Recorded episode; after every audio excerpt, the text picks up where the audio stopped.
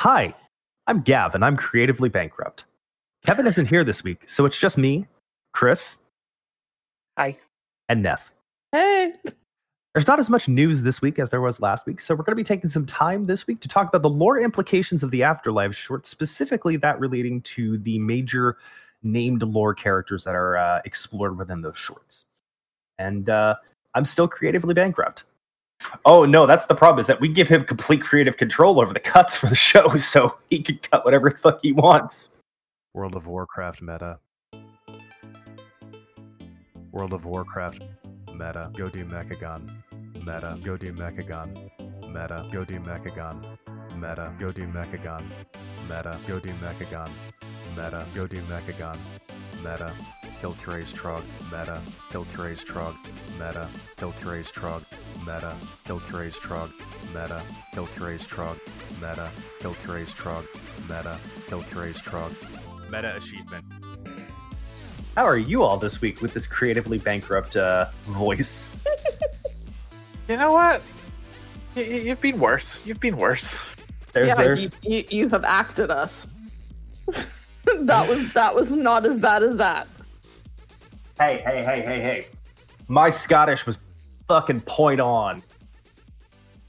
Was I here for that? No. I did an episode with Neth, I'm pretty certain, where The lost we- episode. Yes, where I did impressions of you and Kevin. And I was laughing my head off. Yeah, Because because I, I, got I gotta say they were pretty fucking spot on. they were spot on for you two as you were people. Uh, this I is mean- one of the lost episodes where we forgot. I forgot to send the episode off to Kevin, and it got deleted automatically. I need to hear this. It doesn't exist anymore. It no, no, I need exist to. I need. To, I need to hear Gav's Chris. I can give you my Kevin. I know. Yeah. I can give you my Kevin right now. Yeah, uh, very expensive computer parts. Very expensive computer parts.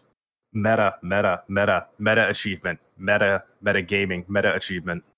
Very expensive computer parts. I need a new phone. Elby's kind of right. Too much Too emotion. much emotion. Sorry. I will say the last time you did it, you were much more flat when you did it. That like it World was of Warcraft meta. Mechagon. I need to go do Mechagon. I need to kill Curace Trog again. Meta. Expensive phones.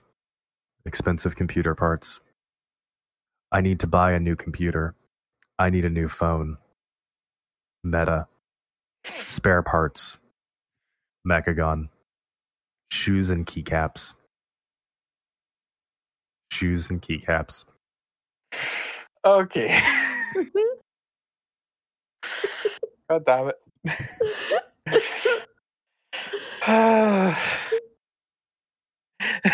yes, just Double spilled- Kevin's back. I just spilled water on my very expensive keyboard. Now I need to replace all the keycaps. Very loudly while on stream. Love you, Kevin. Love you, buddy. Love you, buddy. and you can't cut this out because it's after the intro. Yep. Oh no, that's the problem. Is that we give him complete creative control over the cuts for the show, so he can cut whatever the fuck he wants. If he cuts this out, we we revolt. Okay. If he cuts this out, we revolt. Uh huh. Okay. Vive la resistance. Vive la resistance. Yeah. Doesn't I, actually listen to the I- show. he just cuts shit and then moves on. Yep, he does.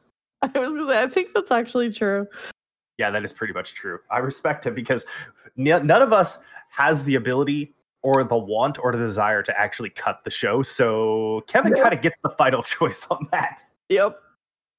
I don't like listening to myself. That's the problem. Yep. It doesn't bother me, and I actually Like, I'll spent listen some to- time with Kevin. Like I'll listen to myself when I'm recording something so that I can, you know, hear it back whilst I'm doing it, but I won't listen to myself like just because. Well, and it's like I I have trouble with it. Like I don't really mind doing it. It's just hmm. I'm not good at it. Because I cut one or two, I cut a couple of episodes for the show at one point, and it didn't go great. Or you forget to upload them and Kevin- then they vanish into the ether. Kevin shouted at me the last time I, I edited a show. I'm not yeah, to. well, I, well, I slammed, I slammed all like three waveforms together and just called it a day. And Kevin got real pissed off about that. I didn't put any post in it at all. It's just like, okay, merge the waveforms, cut off the bad portion, and we're done. yep, that's what I would have done. I think that's what I did do, and that's why he shouted at me. Well, and then also we were having trouble at that time with the recordings. Um, yeah, he did. He 100% just did. Um, that's happened once. Um, so that People did who are happen listening- once. People who are listening to the show, LB just said in chat, somewhere Kevin just twitched and muttered, get back on topic. Yeah. Uh, guys, I think we need to get back on topic here. Yeah, we're just roasting Kevin today. We love you, buddy. Are. Um, oh my god! one of the broke times one of the times we did the show and i tried to cut it for kevin um, we had a massive issue with the waveforms and all of the files were off by like a half second against each other so i was having to go through the waveform and like cut chunks of the show out of each independent waveform out because it wasn't even it wasn't just like oh this waveform chris chris Yep, Chris, I was using the wrong mic. I had to fix it. okay i'm like where did i go? Um um so it wasn't evenly distributed throughout the waveform. It wasn't like there was an extra like two seconds at the start of one person's and an extra second and a half at the one hour mark in another person's. No it was like scattered through the waveform. So i spent six hours going through and doing minor cuts into each of the waveforms to patch the show together correctly and it still turned out terribly So Mal has a really good anniversary theme idea. Uh, the the roast of Kevin, Oh my Let's not. god! Let's not roast Kevin. the roast of Swing Cat. I mean, to be fair, we kind of do that on the daily, so we don't really need to do it as an anniversary mean, event. Here's the thing: what we could actually do as an anniversary event is just get all of our friends and And just Discord. roast Gav. No, and just get them to roast all of us. Have them roast Gav. I'm an easy target. It's okay. Hey, we're all pretty easy targets, man. I mean, Chris. I mean, I was making a easy joke about you being very large, very tall. uh huh, uh huh, uh huh. Making a joke. Haha. I know. I got it. I got know. it. I know. I know. There's no affection or love here. No, no. Shut no, up, no. Mal. You don't know what you're talking about. Um, but yeah, so uh, how has y'all's last two weeks been? Let's get back on topic. Actually, you know, ten minutes into the show. You know what? Been On pretty good. Been pretty good. Good. Neth, what you been up to? Um, God, what have I been up to? Call of Duty, trying to get the Duty. battle pass finished off. Ah, Good. good luck and Godspeed. I've only got eight levels left. How many did you Uh, buy? A few. Uh, Uh-huh. there were a couple skins that I really did want, legitimately want, and there was no way I was gonna get there otherwise. So I bought a few.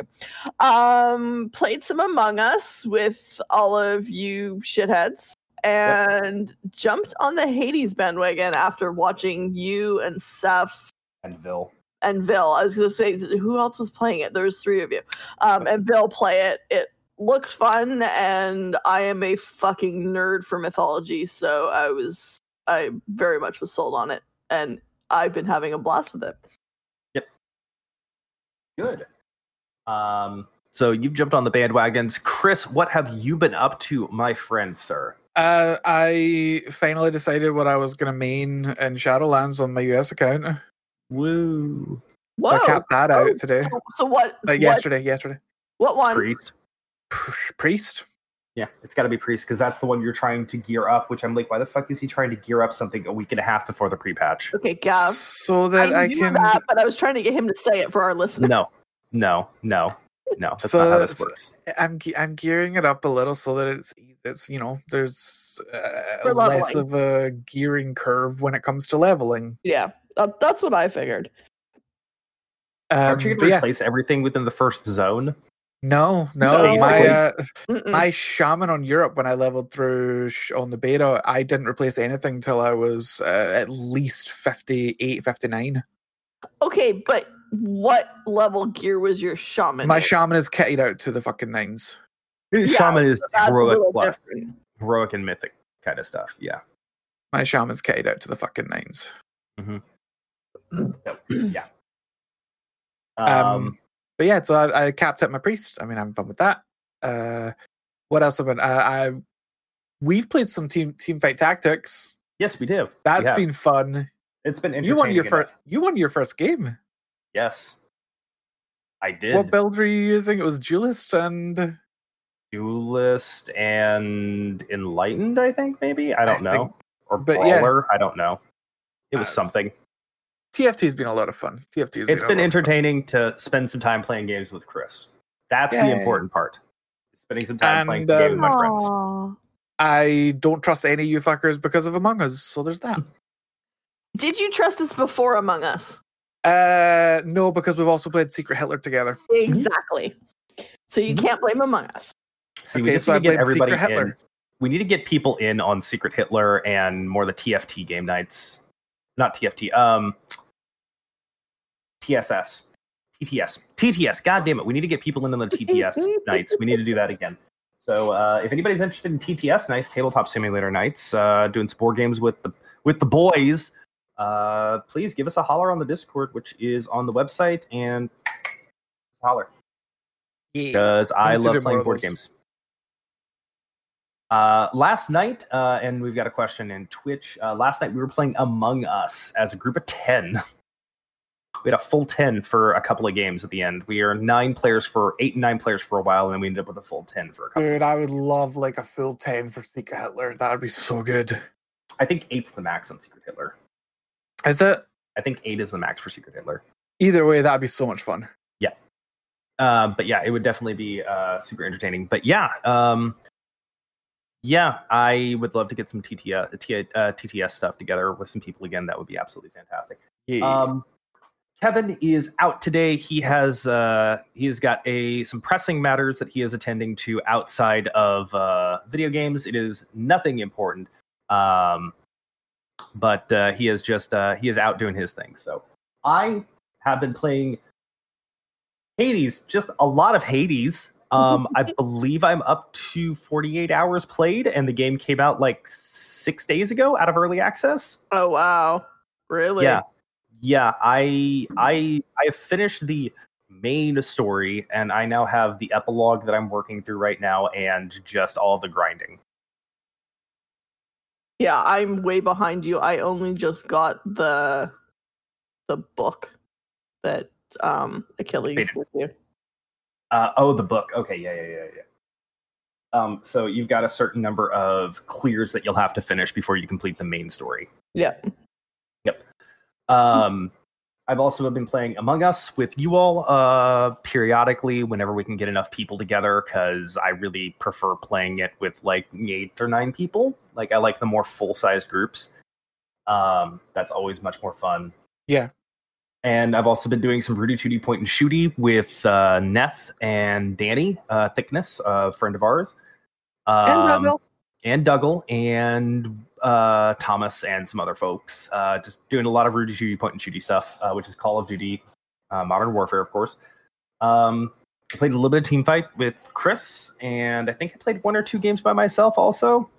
yes, you did. Maybe You won one of the games by yourself. by myself. Yeah, by myself. Um, and besides that, um, I have to get onto Hearthstone in the next couple of days and do my five wins because I haven't been working this month, so I haven't had breaks because I normally just played. Oh yeah, 'cause Hearthstone you on do breaks. on your break. Yeah, I do that on my break and my lunch. I would just complete Hearthstone on my break or lunch, and I haven't been doing that, so I haven't actually been playing much Hearthstone lately. which is Whoops. weird. Yeah, I know.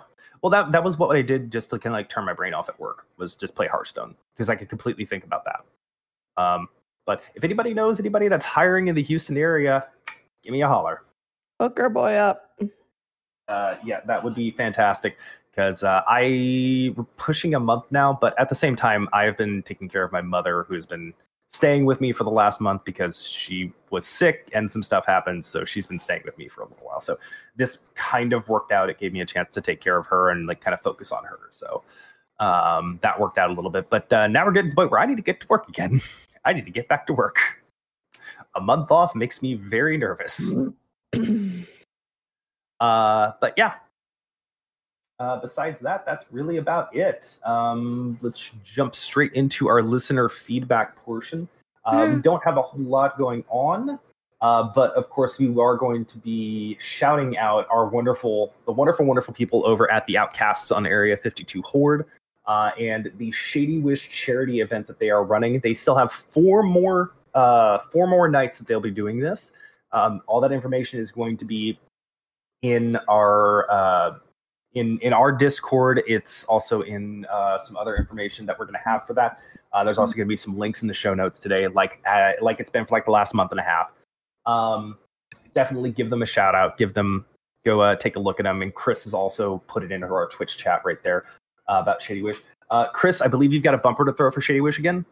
Uh, yeah, the bumper will go in the recording. Uh, we'll we're gonna leave it out the Twitch. For, uh, We're going to stream. leave it out the Twitch stream today. Okay, yeah, we'll, we'll we'll- plug that at the end. Yeah, we'll plug that at the end of the Twitch, but we will but put it into the recording here and uh, again again at the end. Hey there, I'm Nick, or Nah for short. My guild, the Outcasts on Area 52, are planning to run a charity event that we're calling Shady Wish, in honor of our guildie Shady, who sadly passed away in 2019. This is the second charity event the Outcasts have done, as we did the same for a guildie named Egon in 2016. His event, as some of you may remember, was called Moose Wish and raised over $6,000 for the Make a Wish Foundation, which was donated in his memory. Shady loved animals, and we felt it only appropriate that this event raise funds for a charity he would have loved to support. And so, we are carrying people through Heroic N'Zoth to help bring attention to our fundraising efforts. Keep an eye out on r slash wow subreddit for the upcoming post with all the relevant information, and I hope to see you in there.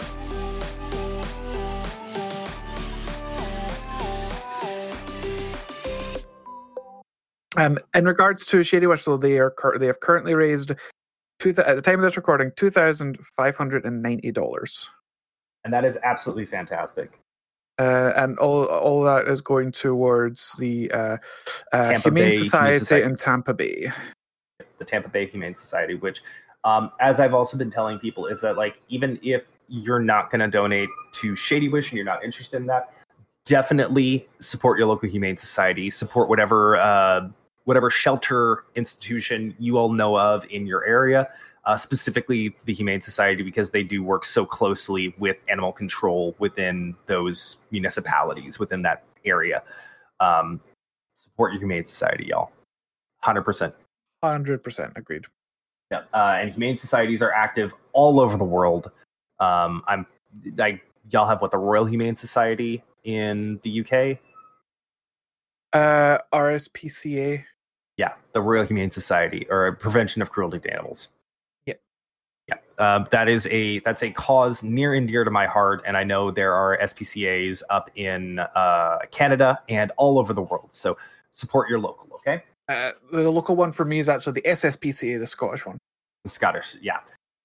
Um, so we've got some new stuff to go over. It's not a whole ton of stuff. It's a lot. Uh, it's a lot thinner than last week's. Um, but uh, right now, uh, the beta is currently in very much a tuning phase. Right now, um, a lot of specs are being given very small uh, tuning changes, kind of trying to make them a little bit more in line with each other. From what I've been able to see, is that correct, Chris Neth? Kinda, but what? Neth, I don't know if you've. I don't know if you agree with this. That the covenant abilities are still all, all over the fucking place. Yes. Hundred percent, they're still all over the place, Yes. Which makes me very worried. which makes me extremely fucking worried. because this launches in 30 days Thirty days, 31 days give or take thirty-one days. It launches. Um, and uh, yeah, it's all over the place. The covenant abilities are still ev- like some are still insanely good. Some are still absolutely fucking useless. which means Yeah. that we'll probably see a 0.1 or 0.2 system trying to fix it Probably a point one system. It's that We'll bad. probably see a point one that tries to fix it, fails, and then we'll get a new system in point two or point three. I mean, we're literally just repeating uh BFA all over again. we're- we're- no, no, not even BFA, Legion. With legendaries and with the artifact weapons. They're literally just repeating that all over again. Well, no, I think it's going to be much closer to how BFA fucked everything up. It's like Azerite's the core function of this, and it's like, oh, Azerite sucks. Here, have essences. Essences kind of suck. Uh, have corruption. Corruptions really suck.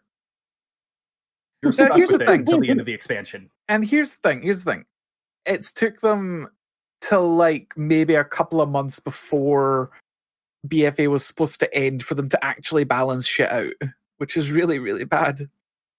Yep. Because BFA in its current iteration actually not terrible. Except If the you fact have all your corruption- absolutely necessary. If yes, see if if you have all your corruptions and if you have all the shit you need to have, it actually feels really fun to play. which, which is really sad because I'm actually a pretty kitted out. I'm I've got a bunch of mythic pieces and I've got uh, a bunch of like heroic raid gear and things like that. But I mean, it's not like completely kitted out my frost page. But I can't get into mythics. I can't get Yep. into higher level mythics because I don't have you don't corruption. have corruption. I don't have corruption and I don't have optimal essences.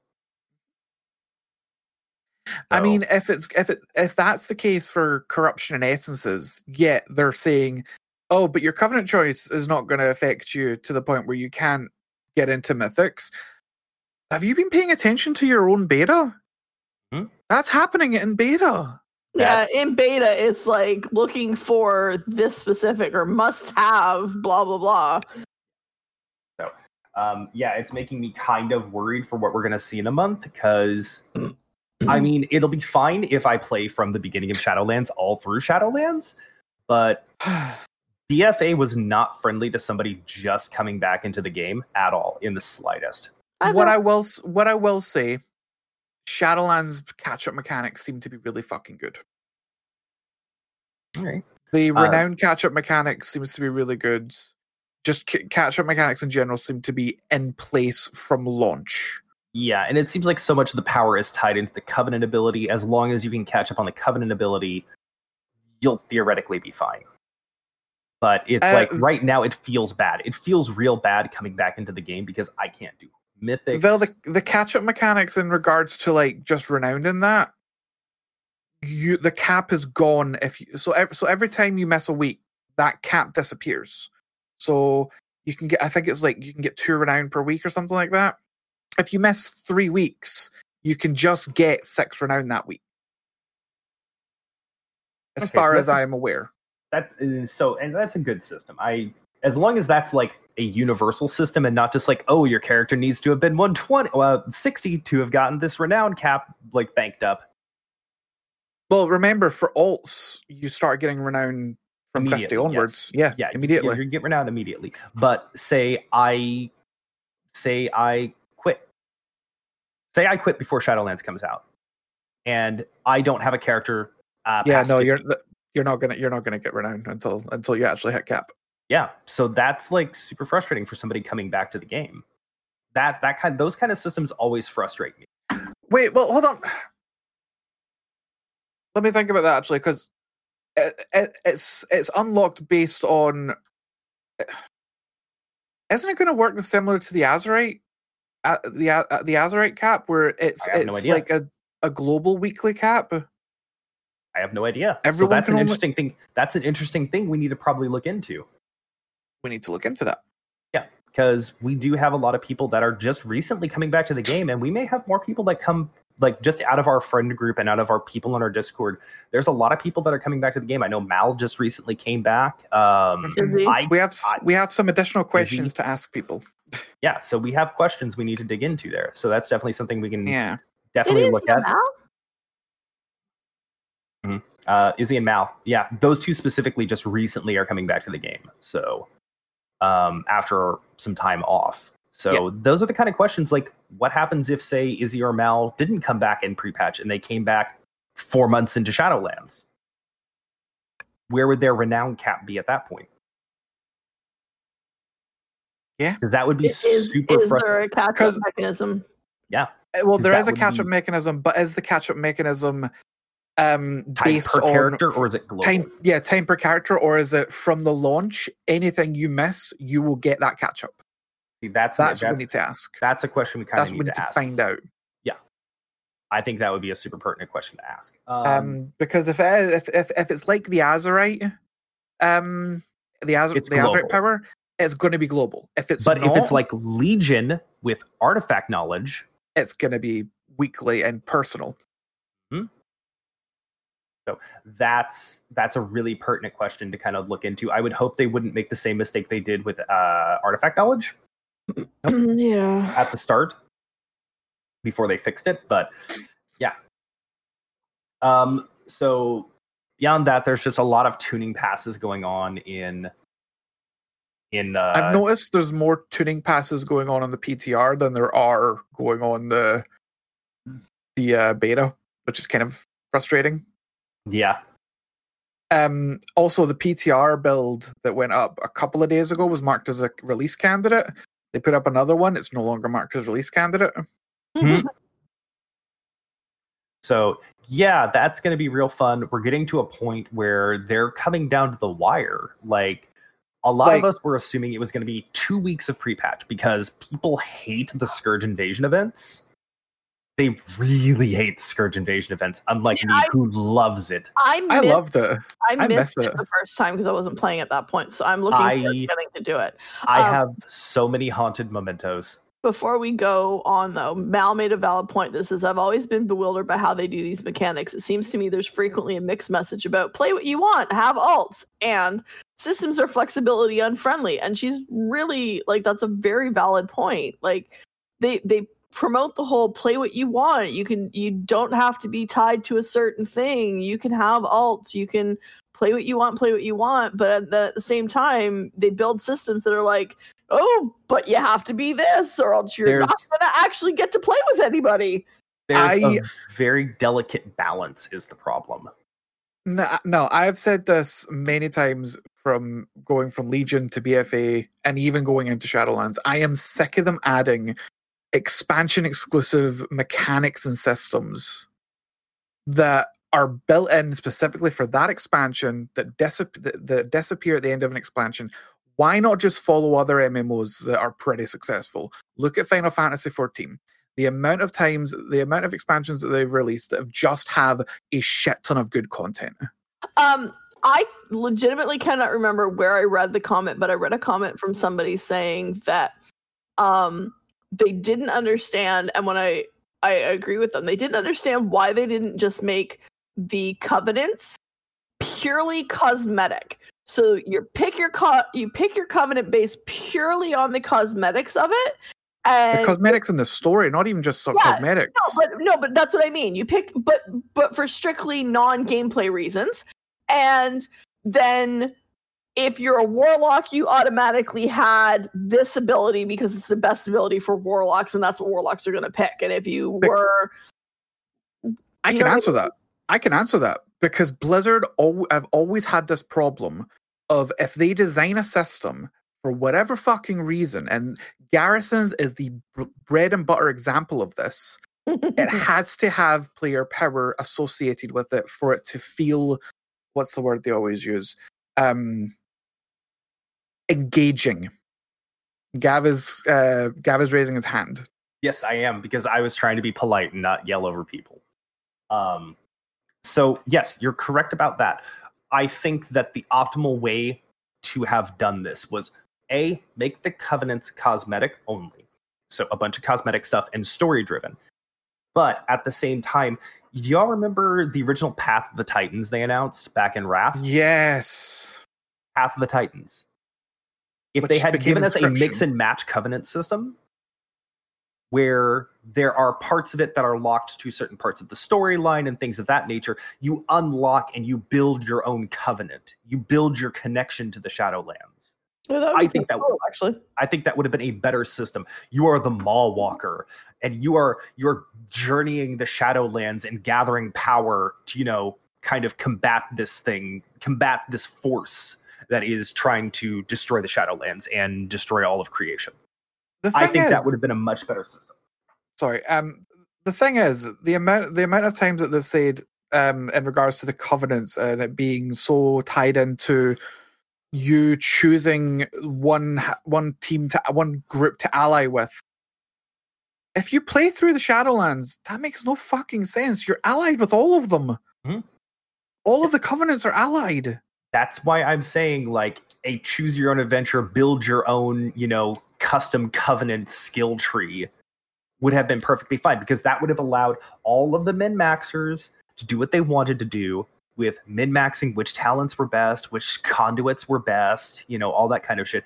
And it also would have given the people who just want something flavorful the ability to go, I want to be a vampire, and you just take you just take fucking uh Revendreth. You just take Revendreth talents the whole way through. I think that would have been a much more elegant The- system. The thing is, the, It would have given them a lot more knobs to turn. the community has came up with so many different ways that the covenant system would have been beneficial to both people who were min maxing and people who just want to be that specific vampire. thing, a, a fucking vampire or or someone from the Fae.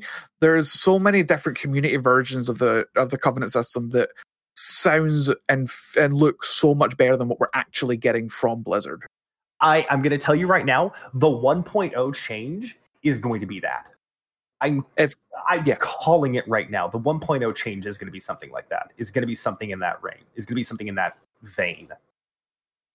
I'm just saying. I'm just just calling it right now. I've n- I don't understand because they do this. eh, They've done this so many times. They build a system that puts it, it takes so much development time to just drop more shit to put extra development time into it to fix the problems that the entire community has been talking about. The- Part of the problem is is that they're trying to they're trying to make everyone happy and failing downwards every single time. They're trying to make everybody happy. They're trying to go, oh, well, let's give us a compelling single player story because that's what the casual players want. But then at the same time, we also need to have these tied to a lot of power. So, you know, we're going to have this set up so that this one is going to, you know, be beneficial to this specific spec. And then the 1% players are just like, oh, this is the best one. This is what, this is meta. This is what you have to go. And then the fucking, the, I'm not going to say it. I was going to say something very mean and Don't very rude. it. I'm not going to say anything. The morons in the community are following exactly what the meta says because they don't have an original thought in their goddamn pea skulls. Yes. Because guess what? The 1% meta does not apply to you if you're not in the 1%. If you are Yeah. not a mythic tier raider, the meta doesn't fucking matter. If you Yeah. are not a 20 key mythic plus, the meta doesn't matter. I, it's just it's incredibly frustrating But to me because it's the thing like, is, yeah, Resto can be perfectly fine. Holy can be perfectly fine in BFA. Resto and Holy can be perfectly fine in BFA. But people see, oh, well, they're not part of the meta groups. Oh, Resto Shaman and Holy Priest. Yeah, Yeah. they're, no, not I the, they're not part of the Mythic Plus key meta. So why would I bother taking them? No, I, I 100% get it. No, no, I get it. Like I am a Resto shaman. I feel that. I know this. I I I experience this. You live this. I have lived that life. I know that. Um, no, I get it. It's uh, but but the, the thing is, you can't just blame the meta because meta will always happen. The Well, yes, problem, but- the Go ahead, go ahead. the the prob the problem is, and I, I, again, I'll say I- I'll say it again. It comes down to Blizzard creating these expansion exclusive systems that builds so much into player power that it forces addition, uh, forces us force, it forces these specific metas. Why not just build us? Why not just not not build an expansive exclusive system and just give us more content that that we already have, like stuff that we've clearly like and and have been drawn to So they have the data for that. They they know what what people engage with the most. So it's because we're on a vertical progression path. This is because WoW is a vertical progression path rather than a lateral progression path. That's why. So, Source 14 though, we don't get expansion exclusive systems. But the problem is, is that WoW is using an older style of vertical of vertical progression where you have where everything has to continue to get bigger and bigger and bigger and bigger because that's what people want because they think people want numbers to be bigger. And guess what? People do. People want to see their numbers bigger. But the problem is, is that the only ways they're trying to figure out how to cap that power is by uh, introducing systems that limit the power only to the content as it is live rather than being universal power. Because when they do that, it just increases the overall power level, and then they have to continuously increase the overall power level just to catch up to it. That was the problem with uh, Mists, with Mists and Cataclysm. It introduced a shitload of power into the system. And that's why people go, oh, well, Mists and Cata were so much fun to play because it increased, it just gave you a shitload of buttons and it gave you a shitload of power to use. But then you look back at Legion.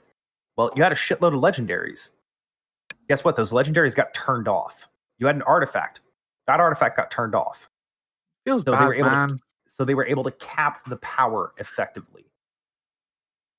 But the problem is that people keep complaining that they want to have that power again, so they keep having to increase the vertical progression.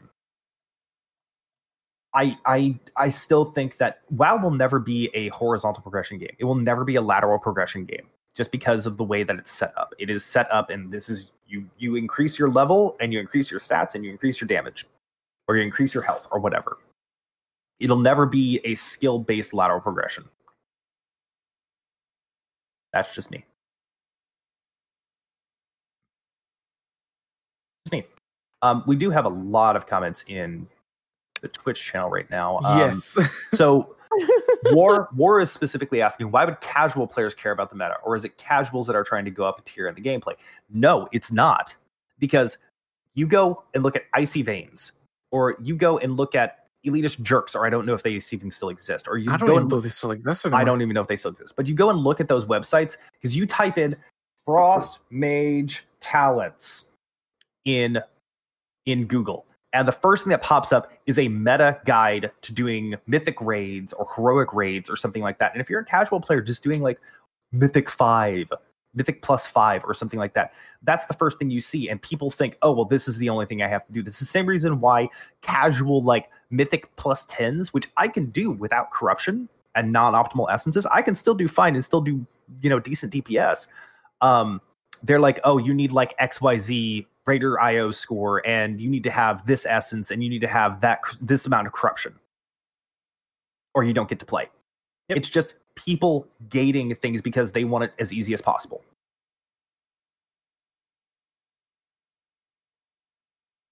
And it's not just the player. Like the this, War is also bringing up some other stuff too, but it's not just the player. Like player skill has something to do with it. Yes, 100%. There is a there is an element of player skill involved. A lot of the time a lot of the time people just are looking they're not looking for skill of the player. They're looking for gear and XYZ thing that says that oh yes, I'm trustworthy and can do this. Well, Which, and the because pro- gear is so easy to get, Hmm? it's not like an actual indicator of someone's skill. A- and and the thing is too for a lot of casual players they don't have like a you know like we're lucky Gav and i because we both now play casually that we have friends that we can play with that are playing whether they're at a higher level or not. We can be like hey can we do let's do a mythic plus and we know we're going to get into the group because we have a f- group of friends to go with.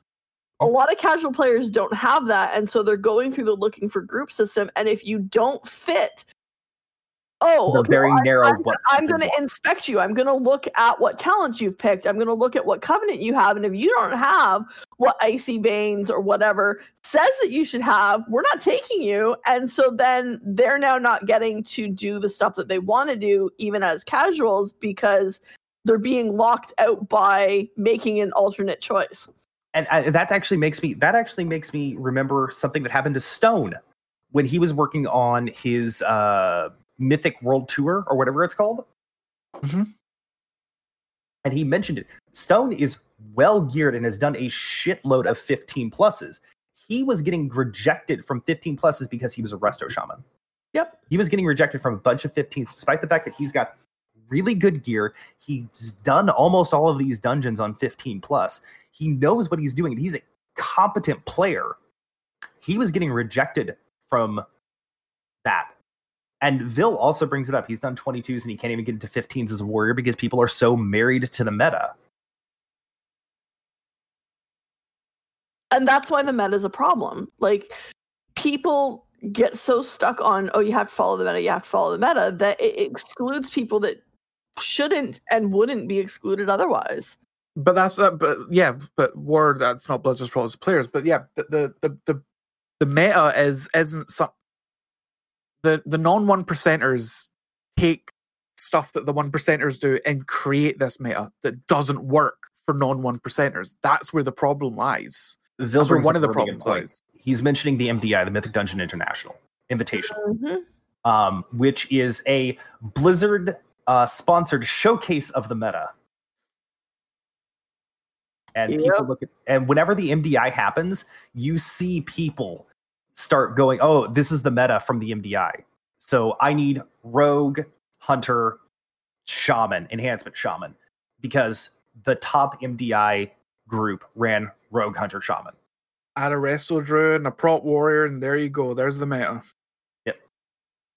So it's like, yeah, and it, it, it's it's intensely frustrating. And yes, it is very much a lot on the player, but the tuning and the things that Blizzard does to the specific classes also like affects the affects the the meta. So what we're saying, Warren, War has specifically mentioned that the MDI people are crazy and they're far above anyone, anyone he knows.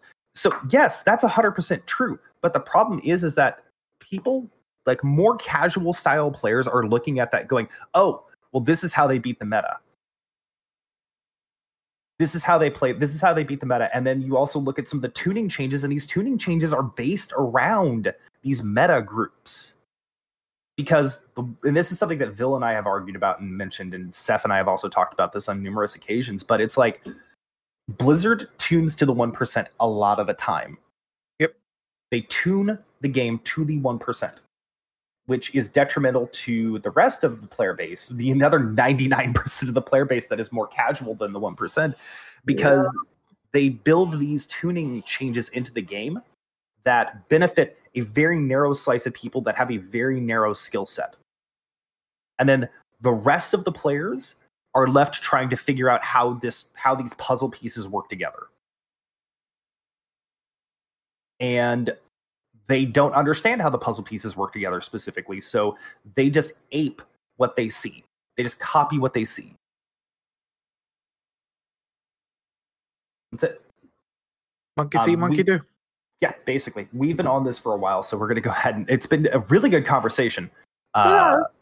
It's been a very good conversation, but let's go ahead and move on so we can get through this. Uh, we're about an hour into the show at this juncture. Yep. um, so, Chris, I believe there's something with Heroes of the Storm going on right now. Uh, yep, the fall event for Heroes of the Storm started a little bit ago uh, on the. Well, it started at the start of the month. Uh, we have the. sorry, I'm losing my voice a little bit. The Craft Wars. Uh, this patch also included a significant redesign for D.Va and a significant redesign for Gazlowe. The Gazlowe redesign is actually one of the biggest redesigns we've seen from the Heroes team. So, what's actually changing? So I used to play a Um, lot of Gazlowe. I liked Rocket Build Gazlowe. So, He's well, he no longer uses mana. okay. So Uh, he's, he's has- on has- scrap, I'm assuming, right? his scrap his scrap is now his resource. Okay. Uh, his base health has been increased. His base health regen has been increased, um, and his base damage has been increased. Um, Okay. His turrets are stronger. His laser no longer has a you know you know it had that weird channel. Where you had a you had a build up time for it. Yeah. Yeah, the the range the range of it has been increased, and the weird channel is now just kind of more of a pop. Okay. uh his explode is roughly the same his his talents yeah a lot of his talents uh, his entire first row brand new talents second row brand new talents Okay. uh level 7 they removed two added two new ones they're they're flat out gutted Gazlowe. A lot of his talents are completely different now. Is he um, still just a broken steamroll when he gets later in the game if he builds up enough stacks? He's pretty steamroll even from early on at this point. Oh, goody. he's so much faster. He's so much. He's less of a. He's less of a niche pick now, and he's just more of a. Yeah, you can play him in a lot of new ma- a lot of maps now. I was just like womboing him. That was all.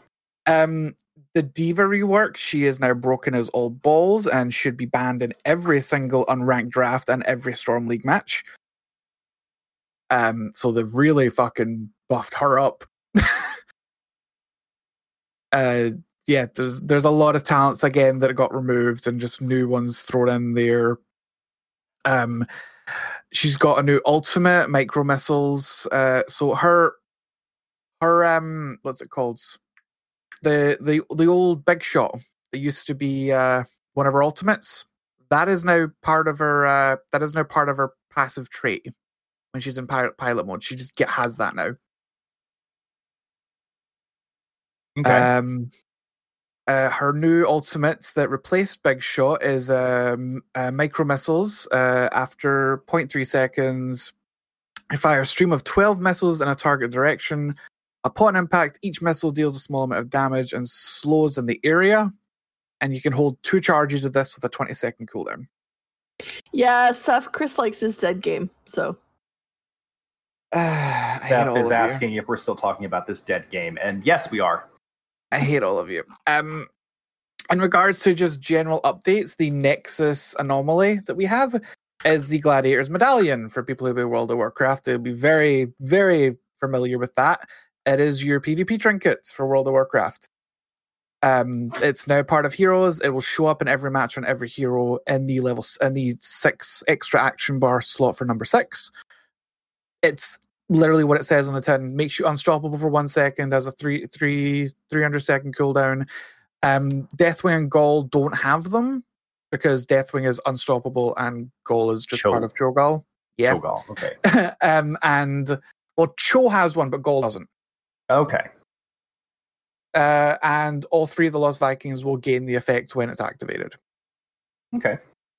uh and they've got rid of the brawl mode and just changed it to aram so oh, it's now brawls just generic where it was like the scenario shit every week. Well, the brawls where it was pretty much just rot- a rotating ARAM every week. So now it's just ARAM where you have access to all four maps ev- o- whenever you queue. Um, there's no additional objective, uh, so it's just normal ARAM, just straight down the middle, destroy the core. Um, unlike the Heroes Brawl, there is no dedicated weekly chest for it. Uh, instead, uh, ARAM games will now contribute towards your daily quests and special event quest progression. I'm happy with that. I like that. And we got a lot of sh- we got a crap ton of new skins. Uh, the King of Blades Arthas, which is a Kerrigan Arthas mashup. Um, Dry- Draenei Executor Artanis. Uh, Emperor of the Dominion Anduin. Uh, we got a, nec- a Necropolis Mei, which is very cool. And uh, Mineral Harvester Gazlowe, also kind of super cool. I'm assuming Gazlowe has an SCV on his head, Pretty much, yeah. and I'm assuming it's actually Anduin Mix. It's it's Anduin, uh, yeah, Anduin Mix. That's ridiculous. Okay. I, I I will say some of the best skins that Heroes of the Storm does is when it's cr- when it's cross universe skins. I love it when they take some like someone from one of the IPs and just creates them in, in one of the others. I think it's a fantastic. Uh, I think it's always it's always their best skins. All right. Uh, that Uh, is Craft Wars, the fall event for Heroes of the Storm. Yeah. Um, so real quick, uh, for those of you who are into the Rudy Shooty point and Tooty point Rudy Tooty point and shooty gameplay of Call of Duty Modern Warfare, uh, season six Duty. will be launching on September 29th. So we'll be getting a whole new battle pass and a whole new set of operators and skins coming out for that. Um, rumor has it that will be the last season of Modern Warfare. So just letting y'all know that. Um, the other major thing that we wanted to talk about on this portion of the show so far was BlizzConline was announced. Oh, that it, it- it's so cringy. I'm sorry. It's such a bad name. I, Just I, I love dad jokes and BlizzCon puns. Online. I BlizzCon love- online. It just it's so fucking cringy. I I love dad jokes and puns and terrible wordplay, so I love it. It's BlizzConline. I hate It's puns and dad uh, jokes. Puns are the lowest form of comedy. Yes, they are, and I love them. Um, so we'll be getting an online BlizzCon this year, what Blizzard has been affectionately referred to as BlizzConline. Um, so far, they haven't announced anything except for the date, uh, the period of time it's going to be happening. It's going to be happening February of 2021. Um, and they've also announced the events and contests that will be happening, including some old favorites like the fan art and the cosplay contests. Uh, we're going to have a link to that uh, Blizzard article, uh, that post on the Blizzard webpage about that in the show notes. Um, besides that, we do have a couple of other s- bits of news from non-Blizzard sources. Um, uh, real quick, we're just going to go ahead and jump through them. Uh, Baldur's Gate 3, the early access was originally scheduled to come out September 30th. It has now been delayed until the first week of October. Uh, so it's a one week delay. Uh, just to let them get a little bit of extra polish on the game and get everything done. Which it, it feels when I first saw the news about that, I was like, oh, damn, it's going to get a delay like everything else. And then they're like, oh, yeah, it's just a week. And I was like, oh, okay, okay, this isn't Cyberpunk getting like an eight month delay. All right, okay. Whew, whew, okay. Like Cyberpunk was originally slated for like April or March or something like that of this year, and then it got delayed like eight months. um, other news uh, Beyond Light, which is the next Destiny 2 expansion, will be coming out November 10th. As I mentioned before, the patrol zones, they're getting rid of a lot of the uh, existing patrol zones, which are planets. Um, so if you are still enjoying Destiny 2 or there was some Destiny 2 stuff that you wanted to finish but never did, now is the time to do it because you've got a little bit over a month. Um, and we do actually have a question. So, what platform Cyberpunk is going to be on? It's going to be on PS4, PS5, Xbox One, Xbox uh, Series, X, the Xbox Series, Series S and X. S and X. Um, it'll be on PC, and I believe that's it. yeah, it's not on Switch. Yeah, it's not on Switch. So It's on every, everything but Switch, essentially. all of the core consoles, uh, but Switch. Yes. Will it be cross-platform? Uh, we don't know anything about the multiplayer yet. There's will there will be multiplayer eventually. Yeah. but we don't know. Uh, but we don't know anything about the multiplayer yet. So, um, yeah, so that's coming out. Um, so War, um, War is asking us in Twitch how demanding it's going to be for PCs. I think it's this is CD Projekt Red, and CD Projekt Red does a really good job of getting their games set up so that it can run from toaster to really great. So I have a 1660 Super and an i3 in my computer, like a three generation old i3. I am confident the game will run at bare minimum 720 at 60 frames, butter smooth 720. I'm pretty certain I will be able to get uh, 1080 60 frames or close to 60 frames out of my shitbox PC. I am confident I should be able to. um, if you have a fancy fucking everything, the game's gonna run gorgeously. Yep. The game is gonna be perfect. But I'm it's gonna be a lot like how The Witcher ran. So I had to downscale Witcher 3 when it came out originally. Yeah. I had to downscale Witcher 3 to 720 to get 60 frames a second, but the game still was very pretty and it still ran gorgeously. Um with and that was on like a 1050 Ti. So, yeah. So take that as you will. Um, CD Projekt Red is really good about building their games so that they work on a variety of systems. They've had enough time to get this right. Fucking do it right, guys. Um, but like I said, Beyond Light will be coming out November 10th. So if you have any old seals, triumphs, or things that you're aiming for, now is the time to do it. Mhm. Um, Chris, Um, Riot's uh, Teamfight Tactics released its newest season, uh, the season of the Fates. Uh, it's introduced the new Fate mechanic of Chosen. Uh, randomly, one of your heroes on your uh, bottom bar will be marked as a fated Chosen. It will increase uh, one of their traits to two, so making, for example, a uh, Warlord trait be two instead of just one that you would get from from that normal hero, uh, and automatically makes them a two star. So it's pretty interesting, pretty strong. Uh, it's also introducing a good few new uh, traits, including Warlords, uh, which has a lot of new champions coming in, like Nidalee, Pyke, Ka- Katarina. Uh, we've also got the new Moonlight, which is kind of ridiculous and will automatically level up someone.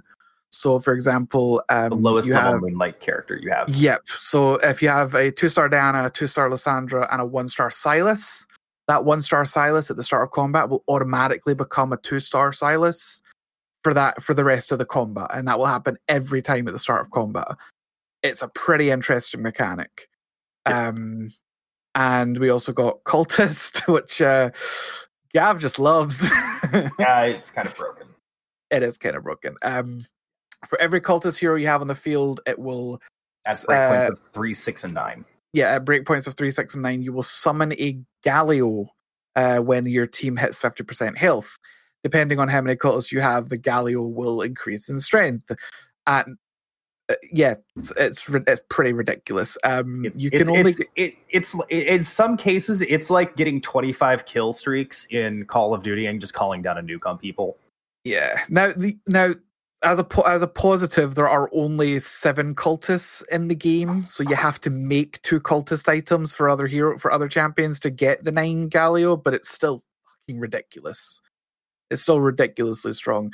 Um, but this is also the first time we're seeing uh, people like Evelynn Pyke and Elise in Teamfight Tactics as well. So it's nice that we're getting a nice rotation of new heroes and new traits. It's a lot of fun. I'm I'm, I'm very much enjoying Teamfight Tactics. Um, so there was a big Sony conference last week, I believe on the 16th, uh, right after we did our show, actually, last week. Um, Yeah. A lot of shit got announced. Um, one of which is Final Fantasy 16, which is going to be a PS5 exclusive, a Demon's Souls. You notice the S there. Demon's Souls uh, remake, which is also a PS5 exclusive, which still made me very sad because the original slide they showed had an asterisk on it saying that it would come to PC. Uh, it's not. That was a mistake. That made me very, very sad because I really wanted to play the game on PC, and I'm not buying a PS5 because I am not a console player. So it makes me very sad. I will not be getting to play that game anytime soon because Sony believes only in exclusives. Just bring it to PC, you cowards. You don't have to put it on fucking Xbox. Yeah. don't have to go into Xbox. You can keep your exclusivity Um, and make it in, eight months. Make it a PC game also. You pieces of Did shit. did you? So I'm assuming you've watched the Final Fantasy 16 trailer. I have not. Okay, uh, for anyone who has watched it and has also played Final Fantasy 14, like Yoshi P is all over that thing. like if if you've played 14 and you've watched that trailer, you're like, oh yeah, so this this this is just 14 on a better engine. Cool. I'm okay with this. I I just you know what I really want. You know what I really want. Does What? anybody remember the tech demo that they did? Ooh, five years back, showing off the engine that they ended up using for 15. Uh, it was something's choice. It was really gorgeous. It was fantastic. Um, I I I will find that thing and I will link that in a minute. But it was just absolutely beautiful, and it was like, oh, this was this was this doesn't look like Final Fantasy. This this this kind of looks like Final Fantasy, but oh, they have machine guns, and oh oh god, she just summoned Bahamut. What the fuck? I want that game. I, d- I want that game. Yeah. Yeah, and Seth knows what I'm talking about. Um, yeah, I want that game so badly. I just I want that game. I want to explore that favela. Okay, I just want to explore that favela with a with a with a sub with a Bahamut and a machine gun in my hand. Okay, all I really want. That's all I really ever wanted in my life. Um, so there's also some other exclusives that are going to be coming out. I don't have all of them listed down because Demon's Souls was the one that mattered to me, and FF16 being an exclusive is another one that was really important to a lot of people. So, um, in other news, immediately after their conference, the next day, uh, I believe it was the 17th, uh, PS5 pre-orders went live. It was a disaster as expected. Yes, yes, it was. It was an absolute unmitigated clusterfuck.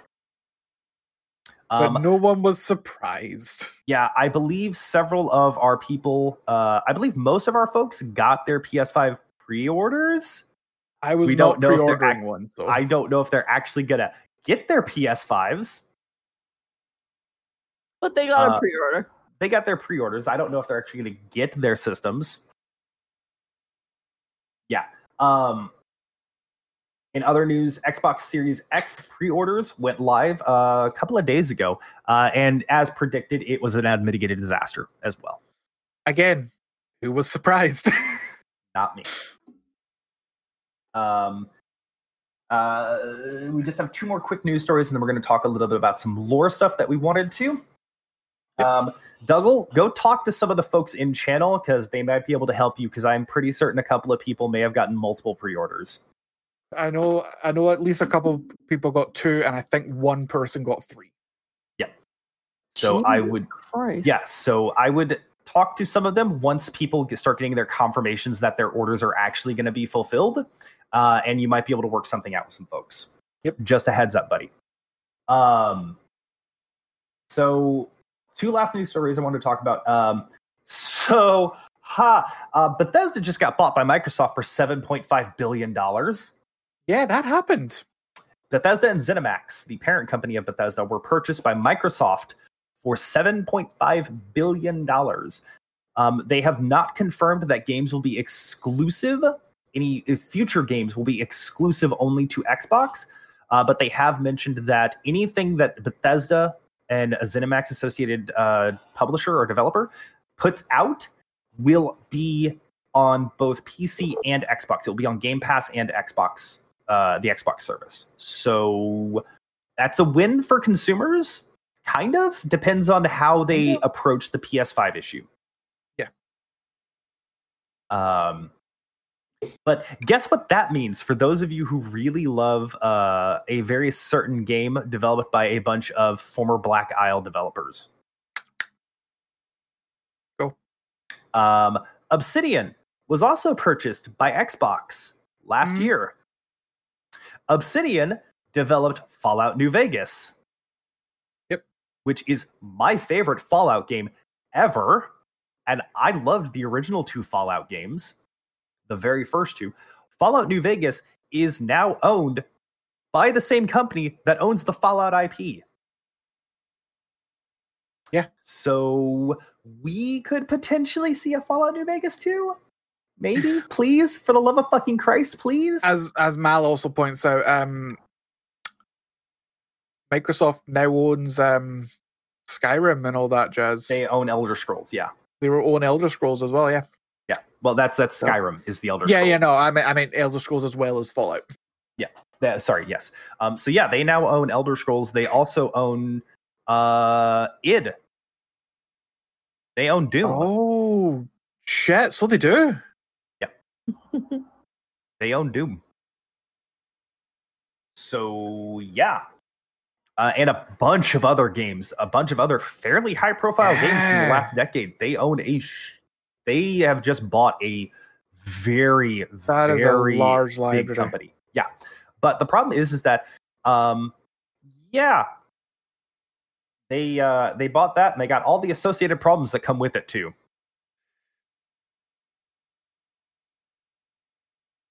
So Hmm. yeah. Yeah. Yeah, because um, let's see, um, Fallout 76. They own Fallout 76, guys. Uh, that game was a mess. Which you know I've heard is actually they've actually done a lot of work on it, so good on them. But at the same I mean, time, it was a mess. Fallout 4 and Fallout 76. Mm, that's funny. oh god, hilarious. Um, so the last story was something that's near and dear to my heart. The very last thing I want to talk about. Um, is the last stand patch has been released for Left 4 Dead 2. So this is big is a big deal for Valve uh, and for Valve in general because the Last Stand is not a Valve made patch. The Last Stand is a is a collection of community based fixes that was a sort of meta patch developed by the community to stabilize the game and fix a lot of problems associated with it. Because if you've ever played a Source game or a Source Engine 2 game, you know there's a lot of problems every time. Yep. always there's a lot of problems. And Left 4 Dead 2 is was not unique in that aspect. Um, if you've ever played Portal 2, there is it's not Source 2, that's correct. Um, sorry. Um, wasn't wasn't one of the maps on Left 4 Dead like Left 4 Dead 2 like impossible to complete? Uh, there are ones that the director can make the game impossible to complete. Yes. But they fixed that one. Like I think they actually fixed that one a while back. There are a couple of things where it can just absolutely fuck you over, but this is mostly related to bugs and inconsistencies with the game and things like that. This was making the game more stable and more balanced this is not like oh you can't charge them off this cliff or you can't smoker somebody off of xyz this was designed to make things more fair and balanced to fix known glitches and bugs associated with the game. Okay. um yeah um i love it. It's fantastic. Um then this is the first left 4 dead patch we've gotten in a very long time. Uh a lot of people basically consider Left 4 Dead 2, Left 4 Dead, uh, Half Life, Half Life 2, Portal. Um, they consider those games, and TF2, sorry, TF2 was the other one I was thinking of. They basically consider those games to basically be life supported legacy content. Yeah. And so the community got together and built fixes for it, and they fixed the game that Valve never fixed. Um, so this is the first patch we've seen for Left 4 2 and a Left 4 Dead 2 in a long time, and it is the first community patch that has officially been recognized and published by Valve as an official patch, as far as I am aware. Which as far is as LB and I are Kind of cool. Yeah. Um, this gives great hope for um, TF2 because there is a similar community patch for TF2. I believe it's uh, Com Fortress 2 or something like that. Um, uh, so Comtress, Com- uh, Team Comtress 2 is I think what it's called. Uh, and it's a similar community-based patch that fixes a lot of inconsistencies with TF2. So uh, Portal 3 never, um, Left 4 Dead 3 never, Half-Life 3 we called it Alyx and it's not really a Half-Life game, but good luck. Uh, Uh, okay, well at least new Portal Two Valve is content not- when. Valve is not in the Valve is not in the business of making games anymore. Artifact, I'm telling you right now, Artifact fucked them over, and the fact that CS:GO prints money, they don't give a shit. I'm just saying that right now. I know. CS:GO I love Portal money, games though. They're and so yeah, good. They're very good. Yes. Um, so that's going to be the most of the news. So yes, this is shorter than last week's news because last week's news went almost two fucking hours. Okay. Um, so we're going to talk about uh, afterlives at this point. Um, all four of the afterlife shorts have been revealed, have been released. Um, in order, it was Bastion, Maldraxxus, Ardenweald, Revendreth. Yep. So um, we talked a little bit about it last week. Uh, the first one is Bastion. Bastion covers the story of Uther, his fall. Uh, Very quickly, death. for anyone who hasn't watched any of these Afterlives trailers, um, if you're listening on Go the watch Twitch chat, uh, maybe stop listening. And If you don't you know, care, you don't, if you do care, stop listening. If you don't care, go. If you're on the podcast stream, pause, go watch them, then come back. Yeah. Um, so totally the- worth watching. they're actually worth watching, and it's only about fifteen to twenty minutes worth of content. So yeah, it's less than twenty minutes worth of content. Um, the first one is Bastion that covers Uther, his death at the hands of Arthas, and his rebirth inside of Bastion in the Shadowlands as a Kyrian, and the yeah, um, his rising to become a Kyrian and Arthas's eventual downfall, and how they just were like, yeah, fuck the police, and they threw him straight into the Maw without a trial, basically. Yeah, they um, they full on just skipped the arbiter, just grabbed his soul and dumped him. So the whole conceit with uh, Bastion is that there is an arbiter that judges souls as they pass, as they die, and they assign them where they go, essentially.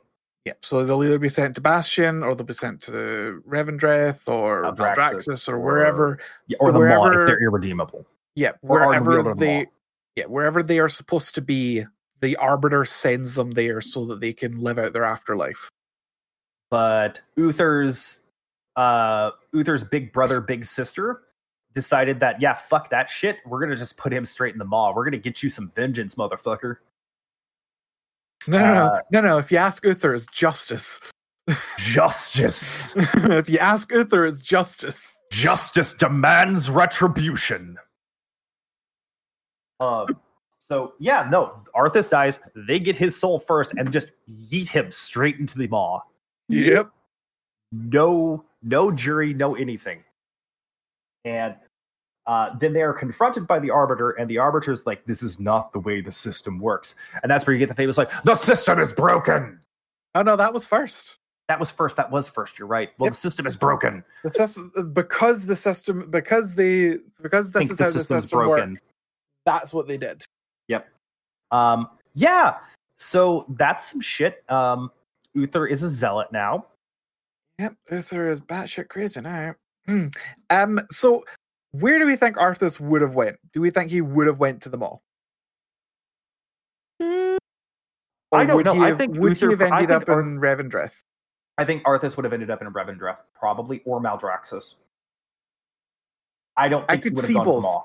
Maul. I don't think I he would could have gone see both. I think he would have either gone to Maldrax to uh, Revendreth to repent for his crimes, or he would have gone to Maldraxxus because he was just so connected to that sort of aesthetic and that life, and I think he would have made uh, a good general in the armies.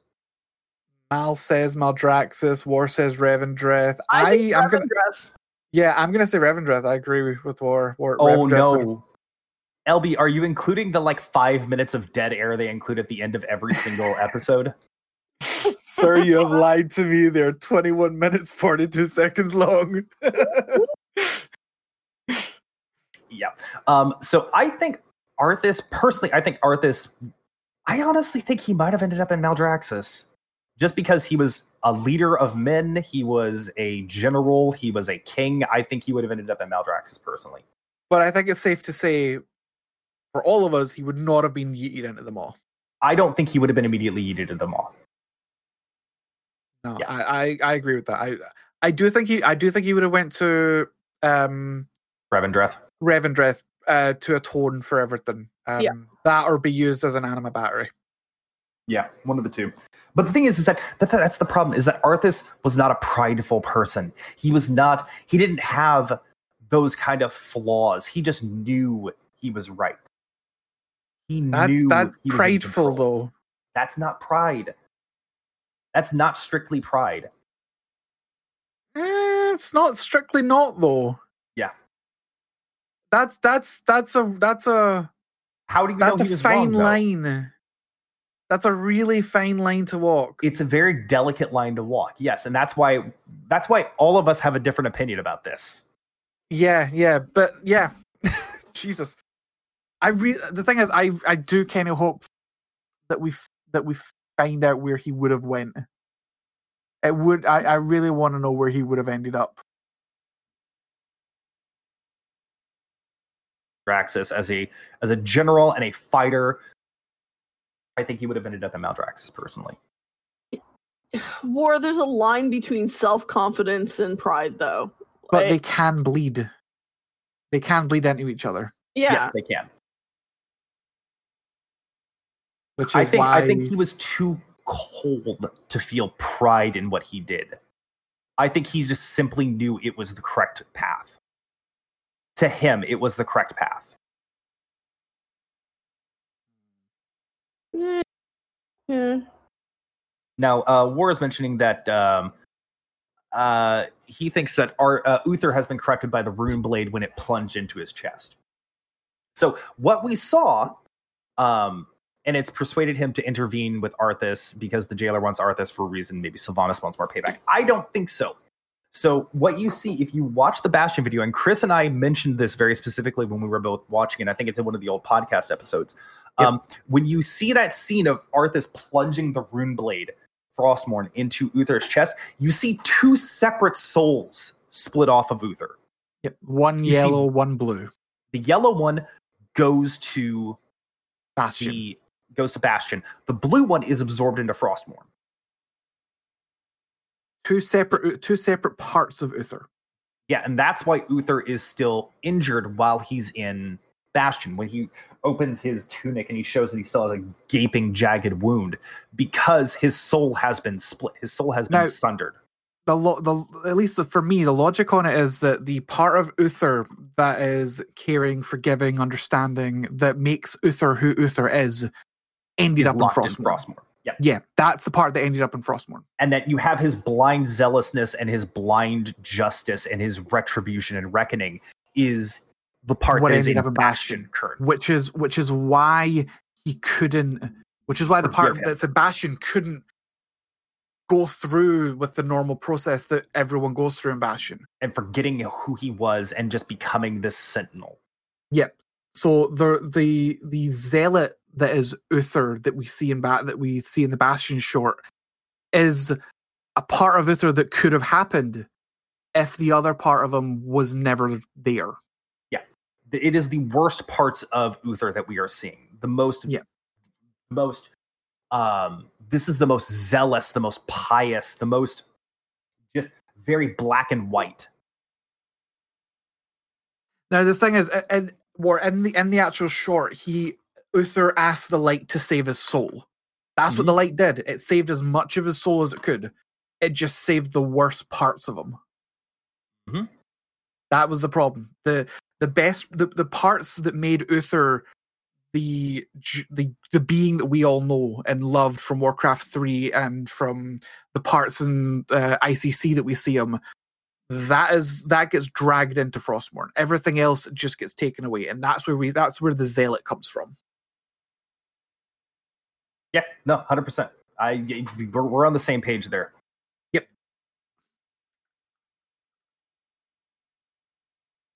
Um, no, hundred percent. Um, I think that yes, where you do have a it, it is a interesting point. Like Frostmourne has pulled the good portions of Uther out of him, uh, just like how Arthas had the good sucked out of him uh, to become the Lich King. But I don't think it's quite as elementary with that because Arthas, the man, was consumed by grief and rage and the want to do what is right at any cost. Arthas The want to protect his kingdom. Yeah, Arthas consumed himself. Arthas purged the good out of him because he thought that was the only course of action that could save his people, and that is what turned him and corrupted him to Ner'zhul's whispers. Arthas being just and good is what caused Arthas to become the Lich King. Yep. Uh, it's because blind, blind determination is just as bad as anything else. Yep. It is eas- you're easily corruptible with blind determination. So I think that that I think that is what we're seeing going on right now with the Uther side of things. Um, I think that we're going to see uh, some interesting stuff come out of that whole aspect of the storyline, and we also know that uh, that whole short is literally the only reason Izzy is coming back to playing the game. So yeah, it is. the entire reason for Izzy's return is because Arthas got yeeted into the Maw. and we have a chance to find him. And Carrie, Uh, and then Carrie sip tea. I, oh, that tea sipping gif is just the worst, but also the best. Oh, I know. It, it, it's like he's my best friend, and every time he uses that, I just want to slap him silly because it's like I know you know shit that you can't say, and oh my god, stop torturing me. okay, so Uh, let's go ahead and move on to the next short because I think I think we're all kind of vaguely in agreement about the overarching things that happen in the Bastion short. Or am, Yeah. I, am I right there? I would agree. Yeah. Okay. So the second, Which, by the we way, get- and okay, rate the Bastion short uh, uh, out of ten. eh, seven out of ten, eight out of ten. I'd give it an eight. I'd give it a solid eight. Neth? Yeah, but eight- Yes, I'd say seven or eight personally. Yeah. Okay. It, it's pretty fucking good, is what we're saying. Um, so the second short we ended up getting was Maldraxxus, which a lot of people did not think was as good as Bastion, but I think set up so much more comparative to the Bastion short. Yes, I would agree. It set up a lot more. I do think just visually it wasn't as good as the Bastion one, but that's because we had Arthas. The thing is with the Maldraxxus short, it sets up a lot of little little nuggets of stuff that could Yeah. potentially like if you're paying a lot yeah, you're paying very close attention to it, it could be huge. Um so Could Maldraxxus be ki- huge. huge. Uh, so Maldraxxus covers the story of Draka, Thrall's mother, the Mhm. original Draka, the the original Draka from the mainline timeline. As far as we know, it is the mainline Yeah. timeline Draka. Do we have that confirmed which Draka it is? Does or- Draka die in WoD? Draka doesn't die in. As Ah. far as I know, though, she has passed away by the time Mag'har orcs are a thing. Okay, I have literally well, and the thing is, is that we see her and Durotan being struck down in the Maldraxxus short, so we know that confirms it's, and we It's see a crying infant. It's it's mainline timeline Draka. Yeah. Um, who is raised uh, and judged to be going to Maldraxxus, where she becomes a member of the House of Eyes, which is the intelligence agency, the secret service for Which- the Maldraxxus army. Which, let's be honest, if you think Draka, you don't think sneaky, sneaky rogue. Yeah, you don't think Sneaky Sneaky Rogue. Um, but she becomes part of the intelligence wing of the basically the Shadowlands army. So Maldraxxus is the army of the Shadowlands. They are the immune system, as it's been put. Their job is to purge things that do not belong to the Shadowlands or uh, to prevent the Shadowlands itself from going into all out war, civil war amongst itself. Yes. Um, so she is part of the House of Eyes, which is basically the intelligence gathering service for the Maldraxxan army. Um, she goes on a series of missions, and one of those missions is what I was talking about earlier with Uh-huh. uh, the weirdness. So in the beginning, a lot of people were like, "Oh, Blizzard reused a an art asset for this short. That's so fucking lazy of you, Blizzard." Oh, And I was on that so bandwagon. dumb. I was on You that were? bandwagon. I was on that bandwagon for for a short bit. I don't Yeah. think I, I any if they're gonna reuse something, they're reusing it with purpose. I was not thinking strictly on that. I was like, oh, well, that's just lazy as fuck. I remember that from the Illidan cinematic. Well, the thing is, if you pay a little bit more attention, and you pay a little bit more attention to what's happening, reuse. it's not strictly a reuse because you see the same fell guards there, The same layout. the same layout, same fell guards. It is the exact same image. It Mm-hmm. the exact same image they used from the original, from the Illidan, from the Illidan uh, Demon Hunter shorts. Mhm. But there's a second shot that looks from behind those same fell guards, and it looks out and sees a verdant world. Mhm. It sees a green, healthy world. This is where we start getting into time travel fuckery because Um, we all know that the Shadowlands doesn't operate at the same way that the mainline world does in terms wibbly of time. wobbly, timey wimey. Yeah. So the belief is is that Draka is potentially Drak- well that's that's the thing war is that this is some time travel fuckery potentially because the Shadowlands doesn't flow in time at the same rate and the same way that the mainline universe does. Does it flow in time at all? Maybe it exists outside of time. We don't know. We Potentially. literally have no idea. Um, so the thought process is, is that they were gathering information at the beginning of the Legion, before Nathreza was destroyed and became a blighted hellscape and ruined wasteland. Because the belief is that she's on Nathreza ga- gathering information. But that also you need to re- the big the bigger point there as well is that clearly beings from the Shadowlands can leave the Shadowlands, Yes, And- that too. impact the prime material.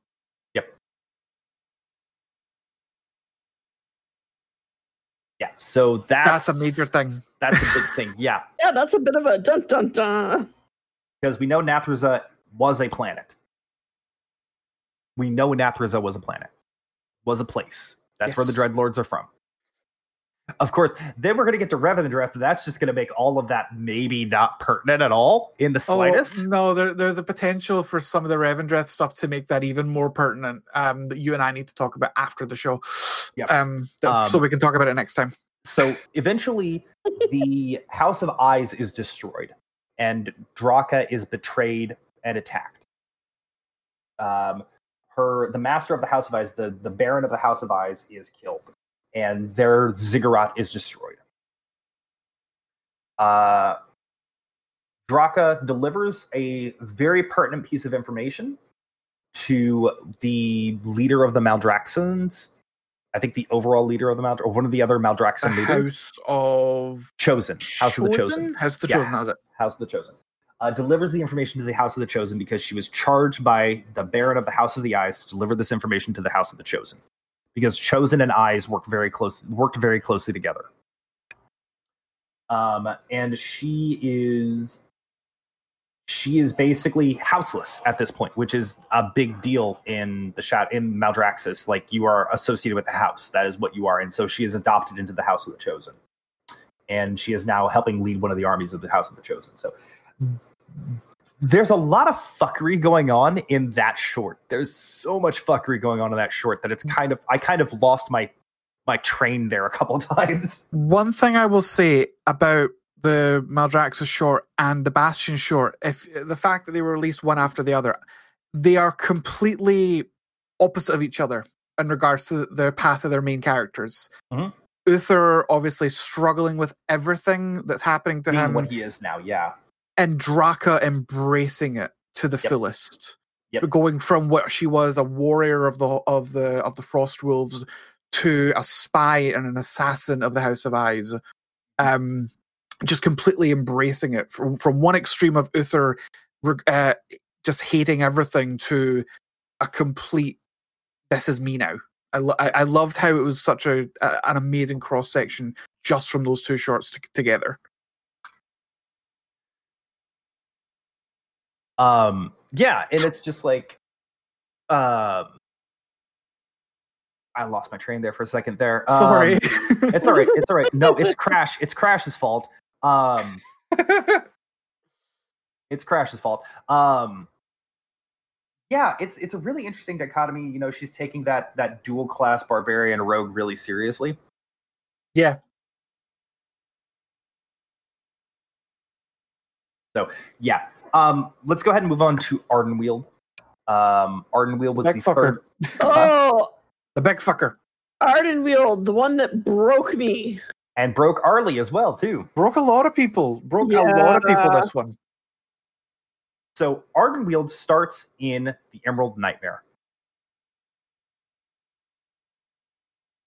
Ardenweald starts in the Emerald Nightmare, and it is Yep. is Malfurion standing over the broken form of Ursoc the Great Bear. Ursoc, if you did not play during Legion, Ursoc was one of the bosses in uh, Emerald Nightmare, which was Xavius's corruption of the Emerald Dream as he attempted to take over the Emerald Dream. Yep. Um, yeah, so you have to kill Ursoc in that event. Well, Ursoc is a wild god. He is a he is an ancient primordial spirit uh, associated with nature. And where do ancient primordial spirits of nature go when they die? Ardenweald. Ironwield. Back to nature, back to the nature balance of uh Oh, oh, poor Mal. Oh, Oh. she didn't connect it. Oh no. She didn't make it didn't make sense to her. Oh, oh dear. Oh, no. Oh, oh. So for Oh. people listening on the podcast, um, Mal has just connected what actually happened in that In short. the, in the short, yeah. Oh, Mal has Oh. just Mal. realized what it meant. oh, Now, poor honey, Mal. there, there's a reason why I like ugly cried. Um, so Ursoc uh, descends to the Shadowlands, or ascends, however you want to put it, um, and goes to Ardenweald, where one of the tenders, one of the Grove Keepers, uh, takes his soul in and plants it back within a seed so that he can nurture um, nurture this the wild spirit back and return it back to nature because that's what happens wild gods don't truly die wild gods are like loa they do not truly die Yep. um they just fade away and then are reborn back into the world. I, we're not counting Hakkar, okay? We're not counting Hakkar, LB. Or when their or when a troll drains their Loa of all of its energy. We're not counting any of that. Yeah, Ursoc is pretty fucking dead now. Let us get to it, LB. Let us get to it, LB. Let me get to it. Wild gods do not truly die in the material world. They don't truly die. They just simply fade back Hmm. to Ardenweald and the wilds. And where they are given a chance to basically regenerate and be reborn into the world. This happens to Goldrinn, and it happens to a bunch of the other wild gods at various happened points. This happened to plenty of them. Yeah, and Cenarius is weird because he's half wild god, half demigod, so that's weird with him Yeah. too. So yeah, but that t- that happens to Keepers of the Grove. Um, happens to the wild gods when they die. Um, Ursoc dies and he goes into a seat. The, key, the tender, the keeper of the grove, the tender, um, cares for it, and their job is to basically make sure that there is balance in nature. So real quick anima is the resource that powers the shadowlands Yeah. Anima comes from um, mortal souls. mortal souls yeah um and so maldraxxus doesn't really use anima in the same way. They still need it to feed their armies to keep their armies going. Bastion needs anima but they get tithed anima because they judge the souls and send them where they're supposed to go. Maldraxxus receives a tithe of anima because they are the army and they are the defense for the planet. Or the, the realm the plane. Um, Ardenweald receives anima just sort of passively through nature. And yeah, so shit happens. A drought happens. A drought of anima happens. And the Grove Keeper has to begin culling his grove. And he's selecting and trying to keep alive what he can, tending and nurturing it until the Winter Queen arrives. Gives him a choice. gives him a choice. For the good of all, Ardenweald, this grove must be culled, or Ardenweald itself will not survive. And the Grove Keeper realizes that he's been fighting very hard to keep this keep his grove tended and living and still going.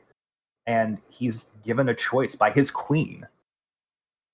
And it's not Which- a choice she gives lightly. It's not a No. choice that she wants to give him, but he has But- to make a choice. And it's a choice she will respect, Whatever regardless of choice what he, he makes. chooses. Yeah. um, and he makes the he makes the great sacrifice and gives up his grove so that Ardenweald itself can thrive and continue going for a short for a period of time. And you see that last sequence of that short is the the pod that he had been tending the most carefully, Ursoc's pod, just kind of fade out and disappear and go dark. And Ursoc is dead, dead for real, real, not for play, play. Yeah, for real, real. Um. So that's that's that's an Azerothian world god gone. Yep, one of the primordial gods of Azeroth gone. Not a not the primordial gods, but one of the primordial yeah, gods. one of the one of the wild gods that are from Azeroth that is part of the world, part of nature, just gone. Part of the tamed You're also wild down gods. a Co-host. So part of the we're down a co-host.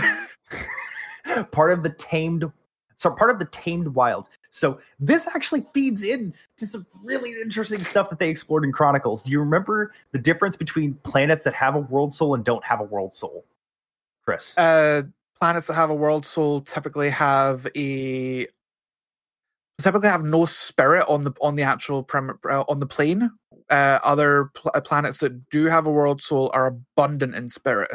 yes because all the spirit goes into the world soul so the fact that we had wild gods was Weird, says that there's a ridiculous quantity of spirit present on azeroth yeah, because because it was able to support wild gods, the elemental spirits, and, And it was able to soul. support and a world soul. Yeah, crazy amount of spirit.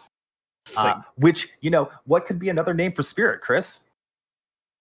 Uh, uh, I'm not good with the. I'm not good with the with those things. Anima. Oh, Wait, what? I missed something. Anima can also be used as Oh. a as a substitute for spirit in some in some uh, ways of speaking. Anima is kind of a substitute for spirit in some mythologies. I mean, it's. I mean, yeah, yeah. Oh, damn. So Azeroth is a planet that is incredibly rich in anima. Enough to support a world soul, the elemental gods, and the wild gods, the the, wild Emerald gods. Dream itself. Anima, mana, spirit. They're all the same thing. Yep. So that's a crazy sort of connection to make there, you know, because it talks specifically in Chronicle of Draenor not having a world soul, And being abundant of spirit rich in rich in spirit, rich in rich in spirit. everywhere to the point Yeah, where if it, have- Mhm, Go ahead. if it wasn't for Aggramar's intervention, uh, Draenor would have been overwhelmed with just the plant plant life just taking Mhm. over all. The Botani. all yeah, the Botani. That was it. They would have taken over and just Yep, or the destroyed or the the, elemental or the elemental spirits. Yep. So it's crazy that we've got these very powerful elemental spirits that reside on Azeroth. It's crazy that we have all this other stuff going on. So it's just absolutely bonkers. It's bonkers, bonkers, bonkers crazy. Um so that's something to chew on there, Chris. Yeah. But um, the other thing we were talking about in regards to this short specifically is what it did to our theory. Uh-huh. Uh, our theory of the of when the machine of death broke. So we've been given some drip fed information from Blizzard where we know that um, we know that Ysera, uh, when she dies in Val'sharah in Legion, spoilers like four years late, um, we know that she is she has been confirmed as one of the last souls to pass through the Shadowlands as they were intended to pass through the Shadowlands. So sorted and judged to go where she go, where she is supposed to go, which is Ardenweald in her case. So this gives us a little bit further information and confirms because Arden because uh, Val'sharah happens during. So Emerald Nightmare happens during the timeline of Val'sharah. We know that that happens concurrently Yep. within that time frame. Because basically, once Ysera dies, we finish investigating the corruption in Val'sharah, we immediately go in and we purge Xavius and we purge the corruption from Val'sharah. Yep. Il'gynoth, Xavius, all that stuff. Um, so that tells us a piece of information because we know Ursoc goes to the Shadowlands as well, and he goes to Ardenweald where he's supposed to go. Yep. So we know that we can move the timeline up from the middle of Val'sharah it to the end of Val'sharah. So the canon timeline for Legion, the canon zone progression in Legion is Azsuna, Val'sharah, Stormheim, Suramar. Am I missing something? High Mountain. High Mountain, High Mountain, and then Stormheim. So it goes Broken Shore, Azsuna, Val'sharah, High Mountain, Stormheim, Suramar. Wow. Okay, um, that's the canon timeline. God damn it, Mal. Um, canon timeline for it happens in that way. So we know that. Ah, God damn it! Now that's stuck in my fucking head. Jesus Christ, Mal. Yeah, stuck in my head now. Um, we know that the engine of death breaks at some point between the end of Legion, uh, specifically the uh, Antorus raid. Yep. And Val'sharah and and the Emerald Nightmare. So we know that it happens at some point between there. So that's been able. That's how Chris and I have basically gotten to our theory that there are three major events that could have caused this, and we've talked Four. about this on a pre four. Sorry, we've talked about this on a previous podcast. It's um, Sylvanas making her deal with Helya and the breaking of the soul uh, soul lantern. Yep, that's one. Uh, Gul'dan's death, alternate timeline Gul'dan's death, That's two. Um, Helya's death Helya's death. Death. Three. and Um, Argus's death. and Argus's death. Yes. So those are the four major events that we've been able to pinpoint that tell us when the machine of death may have been broken. The machinery it- of death. It def- it varies between it varies. I think you and I are pretty similar on what we think it is. Mhm. Because I think, personally, I think it was. I think it was a combination. I think it was the breaking of The shattering of the soul lamp. sh- shattering of the soul lamp and Helya's death. A co- the combination of the two are what broke it, and that's what sent Helya to the Maw. I think Helya was going to go to the Maw regardless. Helya was not going to go to the Maw regardless.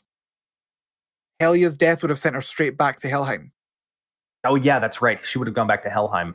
But Helya the thing is that needed the Helya needed the machine to break to go to the Maw. She wanted out of Helheim.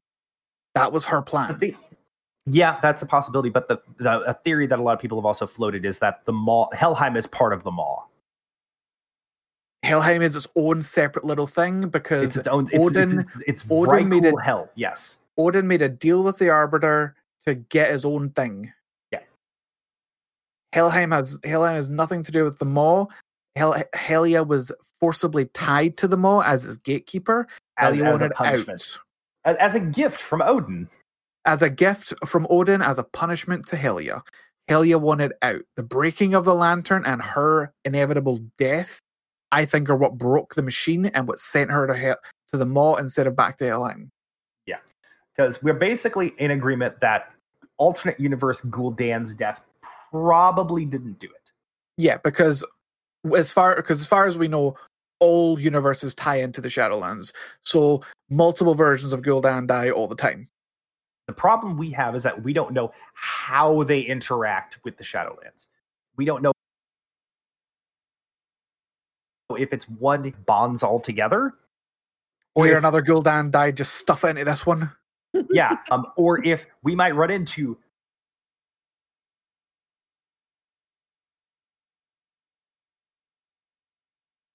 slightly in timeline. Mhm. We don't know what how that works. There could be two Drakas running around. There could be be two Durotans running around. Durotan die? Yeah. Yeah. Durotan and dies. Mainline Durotan caught up, and crazy zealot U- uh, Uriel uh, deals with that.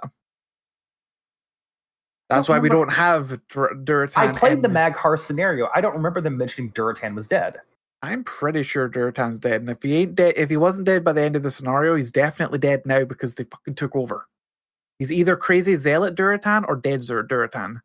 I think he might be crazy zealot Durotan. That's just me. Either way, he is no longer the Durotan we know. Fair.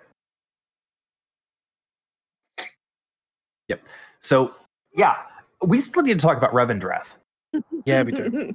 We still need to talk about Revendreth, which is the most recent one and the last one, which is a master class in just Jesus Christ. It is a master class in fucking subtle mustache twirling. Yeah, that was the most mustache twirly, but also it's just so fucking good about it. It was great. So Revendreth is basically uh, Sire Denathrius Mhm. dictating a letter um, relating to uh, the anima drought and the shortage. And Now- it's one of those classic things where it's like Now, the As a words are point- saying, as a point, that's not Sire Denathrius talking. who is that talking? As far as I know, it's uh, oh my god, what's the boss's name? Seth, help me out here. uh, As far as you know, it's the prince talking. Yeah. it's the prince talking. But we don't know that because they don't clarify. The only thing we know is that that is not the voice actor for Denathrius. Uh, uh, I'm checking now. I, I'm sorry. I apologize to everybody. Um, so the MMO Champion article says specifically, Sire Denathrius, master of Revendreth, takes a moment out of his busy day to assure his citizens that despite the mysterious drought that plagues their realm, he has taken steps to ensure that they will prosper, so long as their faith remains absolute.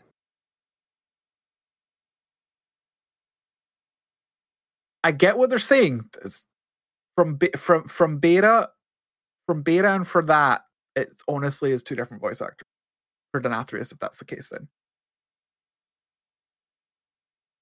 Um, just saying.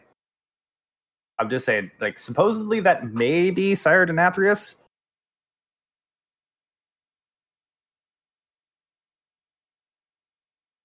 I'm just saying it's it's two different voice actors. If that's the case, Yeah.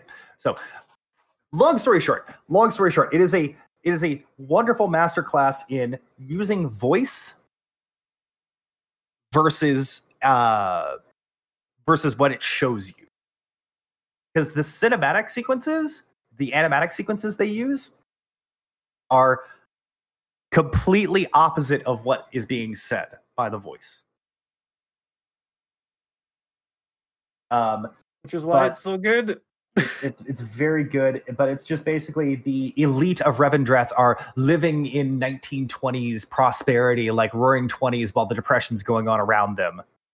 He's talking about the depression and how we're all going to pull together through this, but it's showing you Great Gatsby, fucking waterfalls of champagne and I anima. I was kind of Yep. getting the whole French Revolution vibe from it. The let them The- beat the- cake. Uh, the noblesse oblige, as Mal puts it, and that's correct. Obligé. Um, so yeah, it's uh, it's kind of just sort of setting up the whole tone for Revendreth as a people. Revendreth is the overall information brokers. They are the information service. They are the intelligence agency for the entirety of the Shadowlands. They are also also they are the prime source of anima. They are the farmers uh, for uh, the Shadowlands. They take the anima and refine it and package it to send them to send it to the other realms of the Shadowlands. And they have some anima batteries. Yeah. Old reliables, I believe they were called. Yep, the old reliables. Um, so we also get a sequence which everybody was calling because there was a lot of uh, there was a lot of hints to this in the original cinematic short they did to announce these animatics. Uh, but Garrosh shows up. Yep. Garrosh is being chained in a basement and being drained of mana of anima Because he is a prideful son of a bitch. and refuses to um, uh, refuses to basically change. Uh, so the whole the whole theme of Revendreth is that they are there to make help people atone for their sins. Um, uh, Revendreth's whole purpose is to rehabilitate souls that are considered to be too far gone, but not far gone enough that they would need to go to the Maw. Yep. And the whole process of it is that you're supposed to help drain this negative these negative emotions and have them basically admit what they did was wrong and seek forgiveness essentially and and admit that they were wrong um yeah uh apparently Garrosh will not admit he was wrong and he was did bad things because in Garrosh's mind he did everything He did needed nothing wrong. Yeah. did And nothing Garrosh the thing is the thing is y- yes, Garrosh did nothing wrong in regards to the fact that he was left in charge and completely out of his fucking league. But Garrosh did everything wrong. That's the that's the conundrum there. yeah that's kind of the problem too yeah he did Garrosh everything wrong Garrosh did nothing wrong Garrosh, yeah, exactly. He did everything wrong in what he did, but he did nothing wrong in the fact that he shouldn't have been put in charge in the first place. Well, the problem is, is that also um, I I went back and I found a couple of YouTube videos and an old Blizzard Watch podcast where they talked to the guy who wrote Garrosh initially, and he's like, "Yeah, yeah, he changed mid development, and I wrote him wrong for the scenario I wrote. He wrote the Stone Talon scenario." Oh, I love the Stone Talon. He wrote him. Such a good he he did that one, but he wrote it wrong because they had changed gears on Garrosh at that point already. They were already trying to set him up as a villain, kind of. And so he's like, I wrote him completely wrong for that because I didn't pay attention to my own prompts. But it's such a good story, Stone Talon. Honestly, if you've never if you've never played through Horde Side Stone Talon, do it. It's so fucking good. Yeah. It it, it gives you it gives you an idea of the Garrosh we could have get uh, we could have got if it wasn't for the fact that they wanted to make him a villain. Mhm. If they wanted to push Garrosh in a completely different direction, Stone Talon was what we could have got. Yep. A a very harsh but fair, honor bound leader of the horde. Yes, and I think that I, I like the direction they went with Garrosh overall. I think there was a lot of problems with it, but overall, I can see what they were trying to do. I think it made for a compelling character if they had just been able to develop him a little bit more rather than just giving him like an expansion and a half and then it's like, oh nope, well, lol, evil. Yeah, that's the problem. They they they, they didn't flesh it out enough. But the Mhm. overall idea of the story were, was was pretty good. The overall idea. Yeah. Um, I think it would have been really interesting purely because of Stone Talon to see that other direction for Garrosh. Yep. It would have been so interesting to see because Now, if you've ever done, um, what is it? I think it is the Magheart scenario where the where coral straws. It's and that's not coral straws. It's uh one of the one of the bronze dragons where they're priming the beacon to send you back to Draenor. Uh, if Uh-huh. you do the Mag'har thing, one of them is it takes you back to uh, Vale of Eternal Blossoms and the raid against corrupted Garrosh.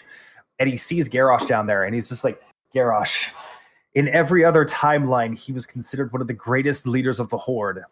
And in this one, we got the absolute worst.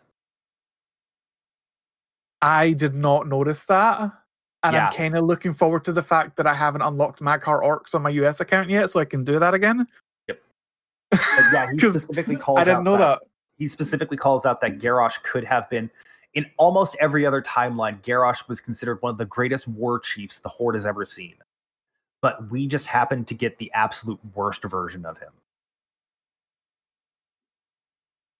So yeah, it kind of sets up that Garrosh, you know, was a very complex character and could have been a lot better than he ended up being. Yeah. unfortunately. Um, but yeah, it's, uh, War and Peace says, why is Kael'thas not old reliable? Spoilers. Mhm. uh, yeah, you'll Yep. see.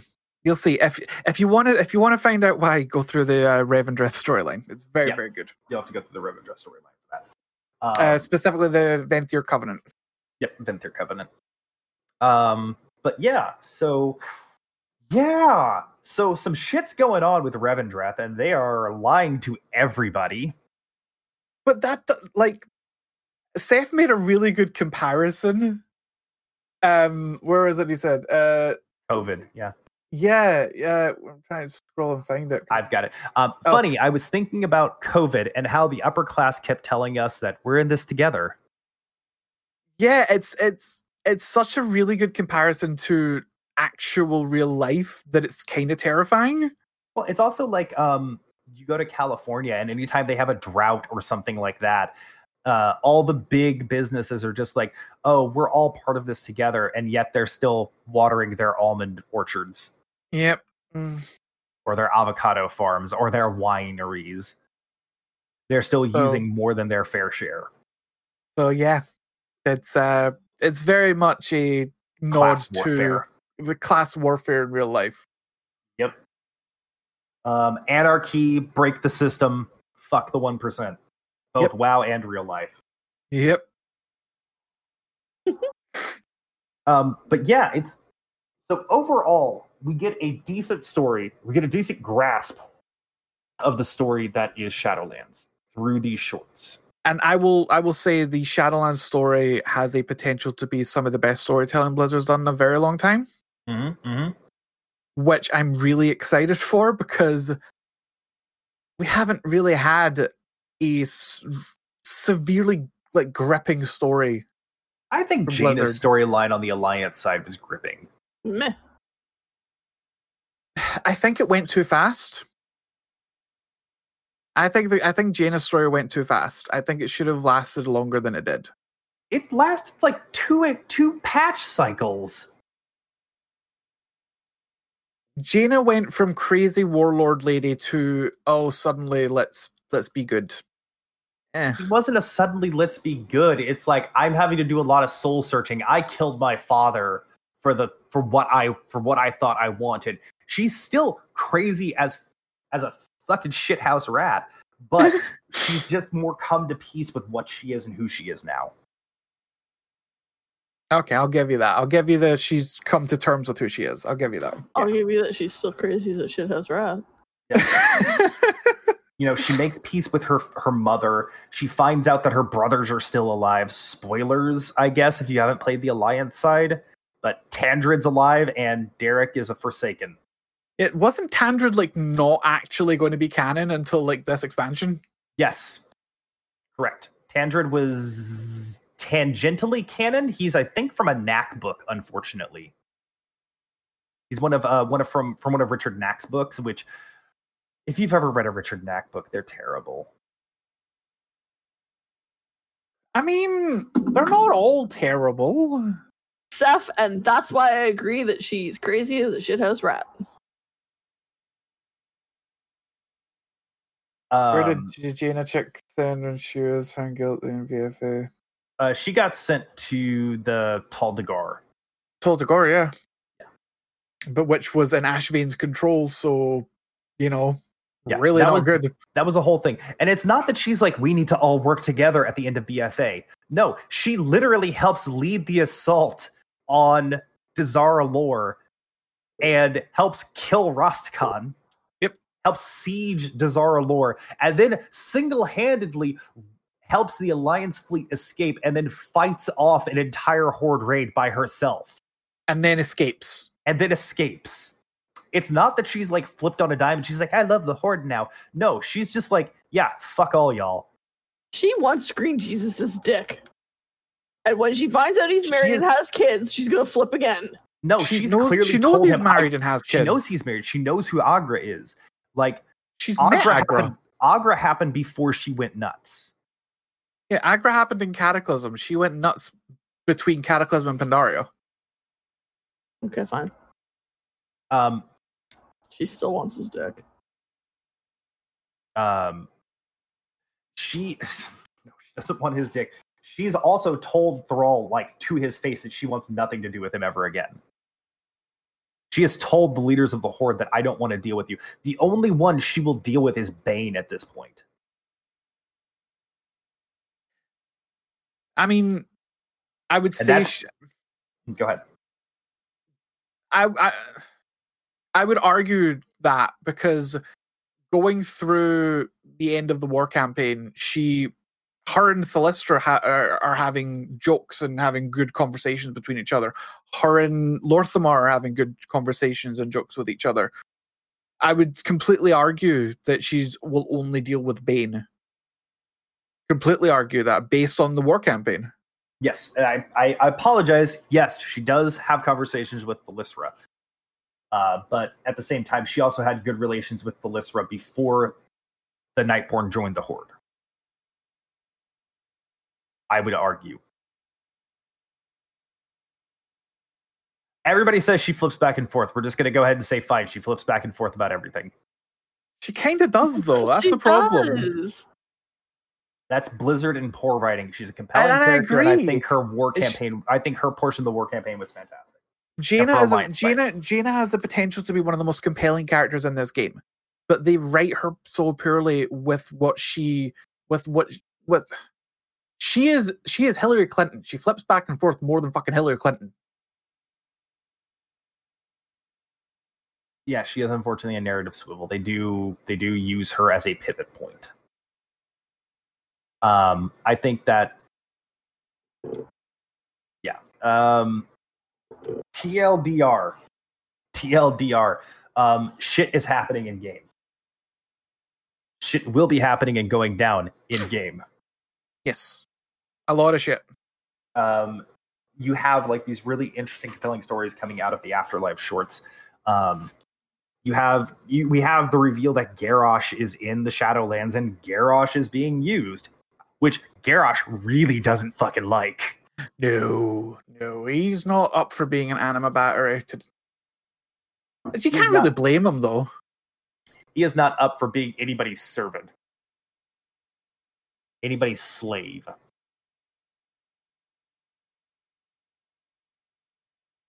Yeah.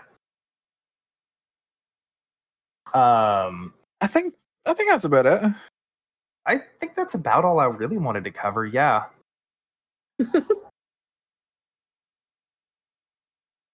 um, Our uh, Twitch chat is devolving. it is. It has. That's why we should just go ahead and get done with this Yep. and be done and be It's gone. for this devolving. point. It's Twitch chat is devolving into Barrens chat. Into Booty hole being punched. it? His wife. Oh god. Huh? Where's He's from Mankirk's wife? Chuck. Where's Mankirk's wife? Uh, yeah, yeah, yeah. Where's Mankirk's wife? Oh, Chuck and we're Norris getting we're getting the, The Chuck Norris. Uh, Um, okay, we're just waiting for Thunderspear Hey, so final thoughts about all of this, Neth. I just can't wait for shit to go live and to actually get to play stuff and see the things that they have been keeping from us so far. Um, Chris, I think um, Shadowlands has the potential to be some of the best storytelling Blizzard's done in a long time. So I'm very much looking forward to it. Um, Yeah. and it's it, with the systems that they've got in place for alts. I'm looking forward to actually having four different covenants and four different storylines to go through. uh, my final thought is I can't wait for them to drop the ball and just fuck this all up. yeah, yeah. It's the, the, the no. The worst thing is you laugh. Here's the thing: you laugh. That is a giant potential when it comes I- to Blizzard. But it's also such a fucking gav thing to say, which is why I laughed. It is, It a is a mean Gav thing. thing to say. Um, all right. So does anybody have a do that or don't do that this week? Uh, don't don't be Mal with her booty punching. That's just Wow. Do be Mal because she's agreeing with all of my opinions. I don't know why Mal has so much love for me this week, but I'm there for it. fucking booty hole punching. Jesus. Um, and mine is do that thing you do. Song quotes. Um, all right. that is going to be the show this week. Um, we're going to go ahead and uh, Chris, uh, we're going to go ahead and uh, take a second. Uh, we're going to go ahead and plug Shady Wish right here, right before the end of the show. Hey there, I'm Nick, or Na for short. My guild, the Outcasts on Area 52, are planning to run a charity event that we're calling Shady Wish, in honor of our guildie Shady, who sadly passed away in 2019. This is the second charity event the Outcasts have done, as we did the same for a guildie named Egon in 2016. His event, as some of you may remember, was called Musa Wish and raised over $6,000 for the Make a Wish Foundation, which was donated in his memory. Shady loved animals, and we felt it only appropriate that this event raise funds for a charity he would have loved to support. And so, we are carrying people through Heroic N'Zoth to help bring attention to our fundraising efforts. Keep an eye out on r slash wow subreddit for the upcoming post with all the relevant information, and I hope to see you in there.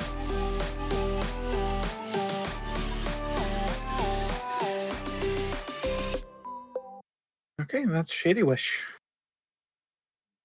Wonderful, wonderful group of people. Uh, that is the Outcasts on Area 51.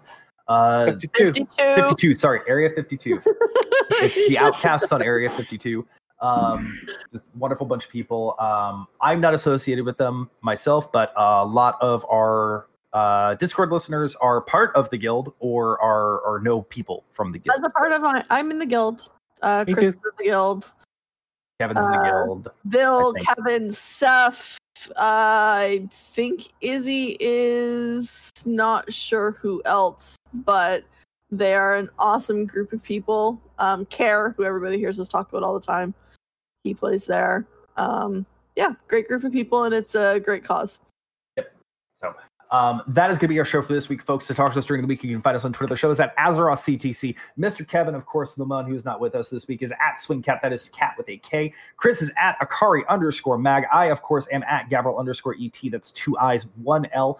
Neth is at NethWench on Twitter. Send us emails to feedback at AzerothCTC.com. We love to hear from you. Join us live on Saturdays like we are right now when we record and stream the show here on uh, twitch.tv slash AzerothCTC.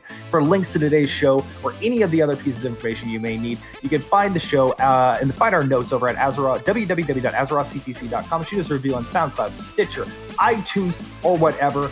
Today, have a good one, folks. Have a good Have one. a good one.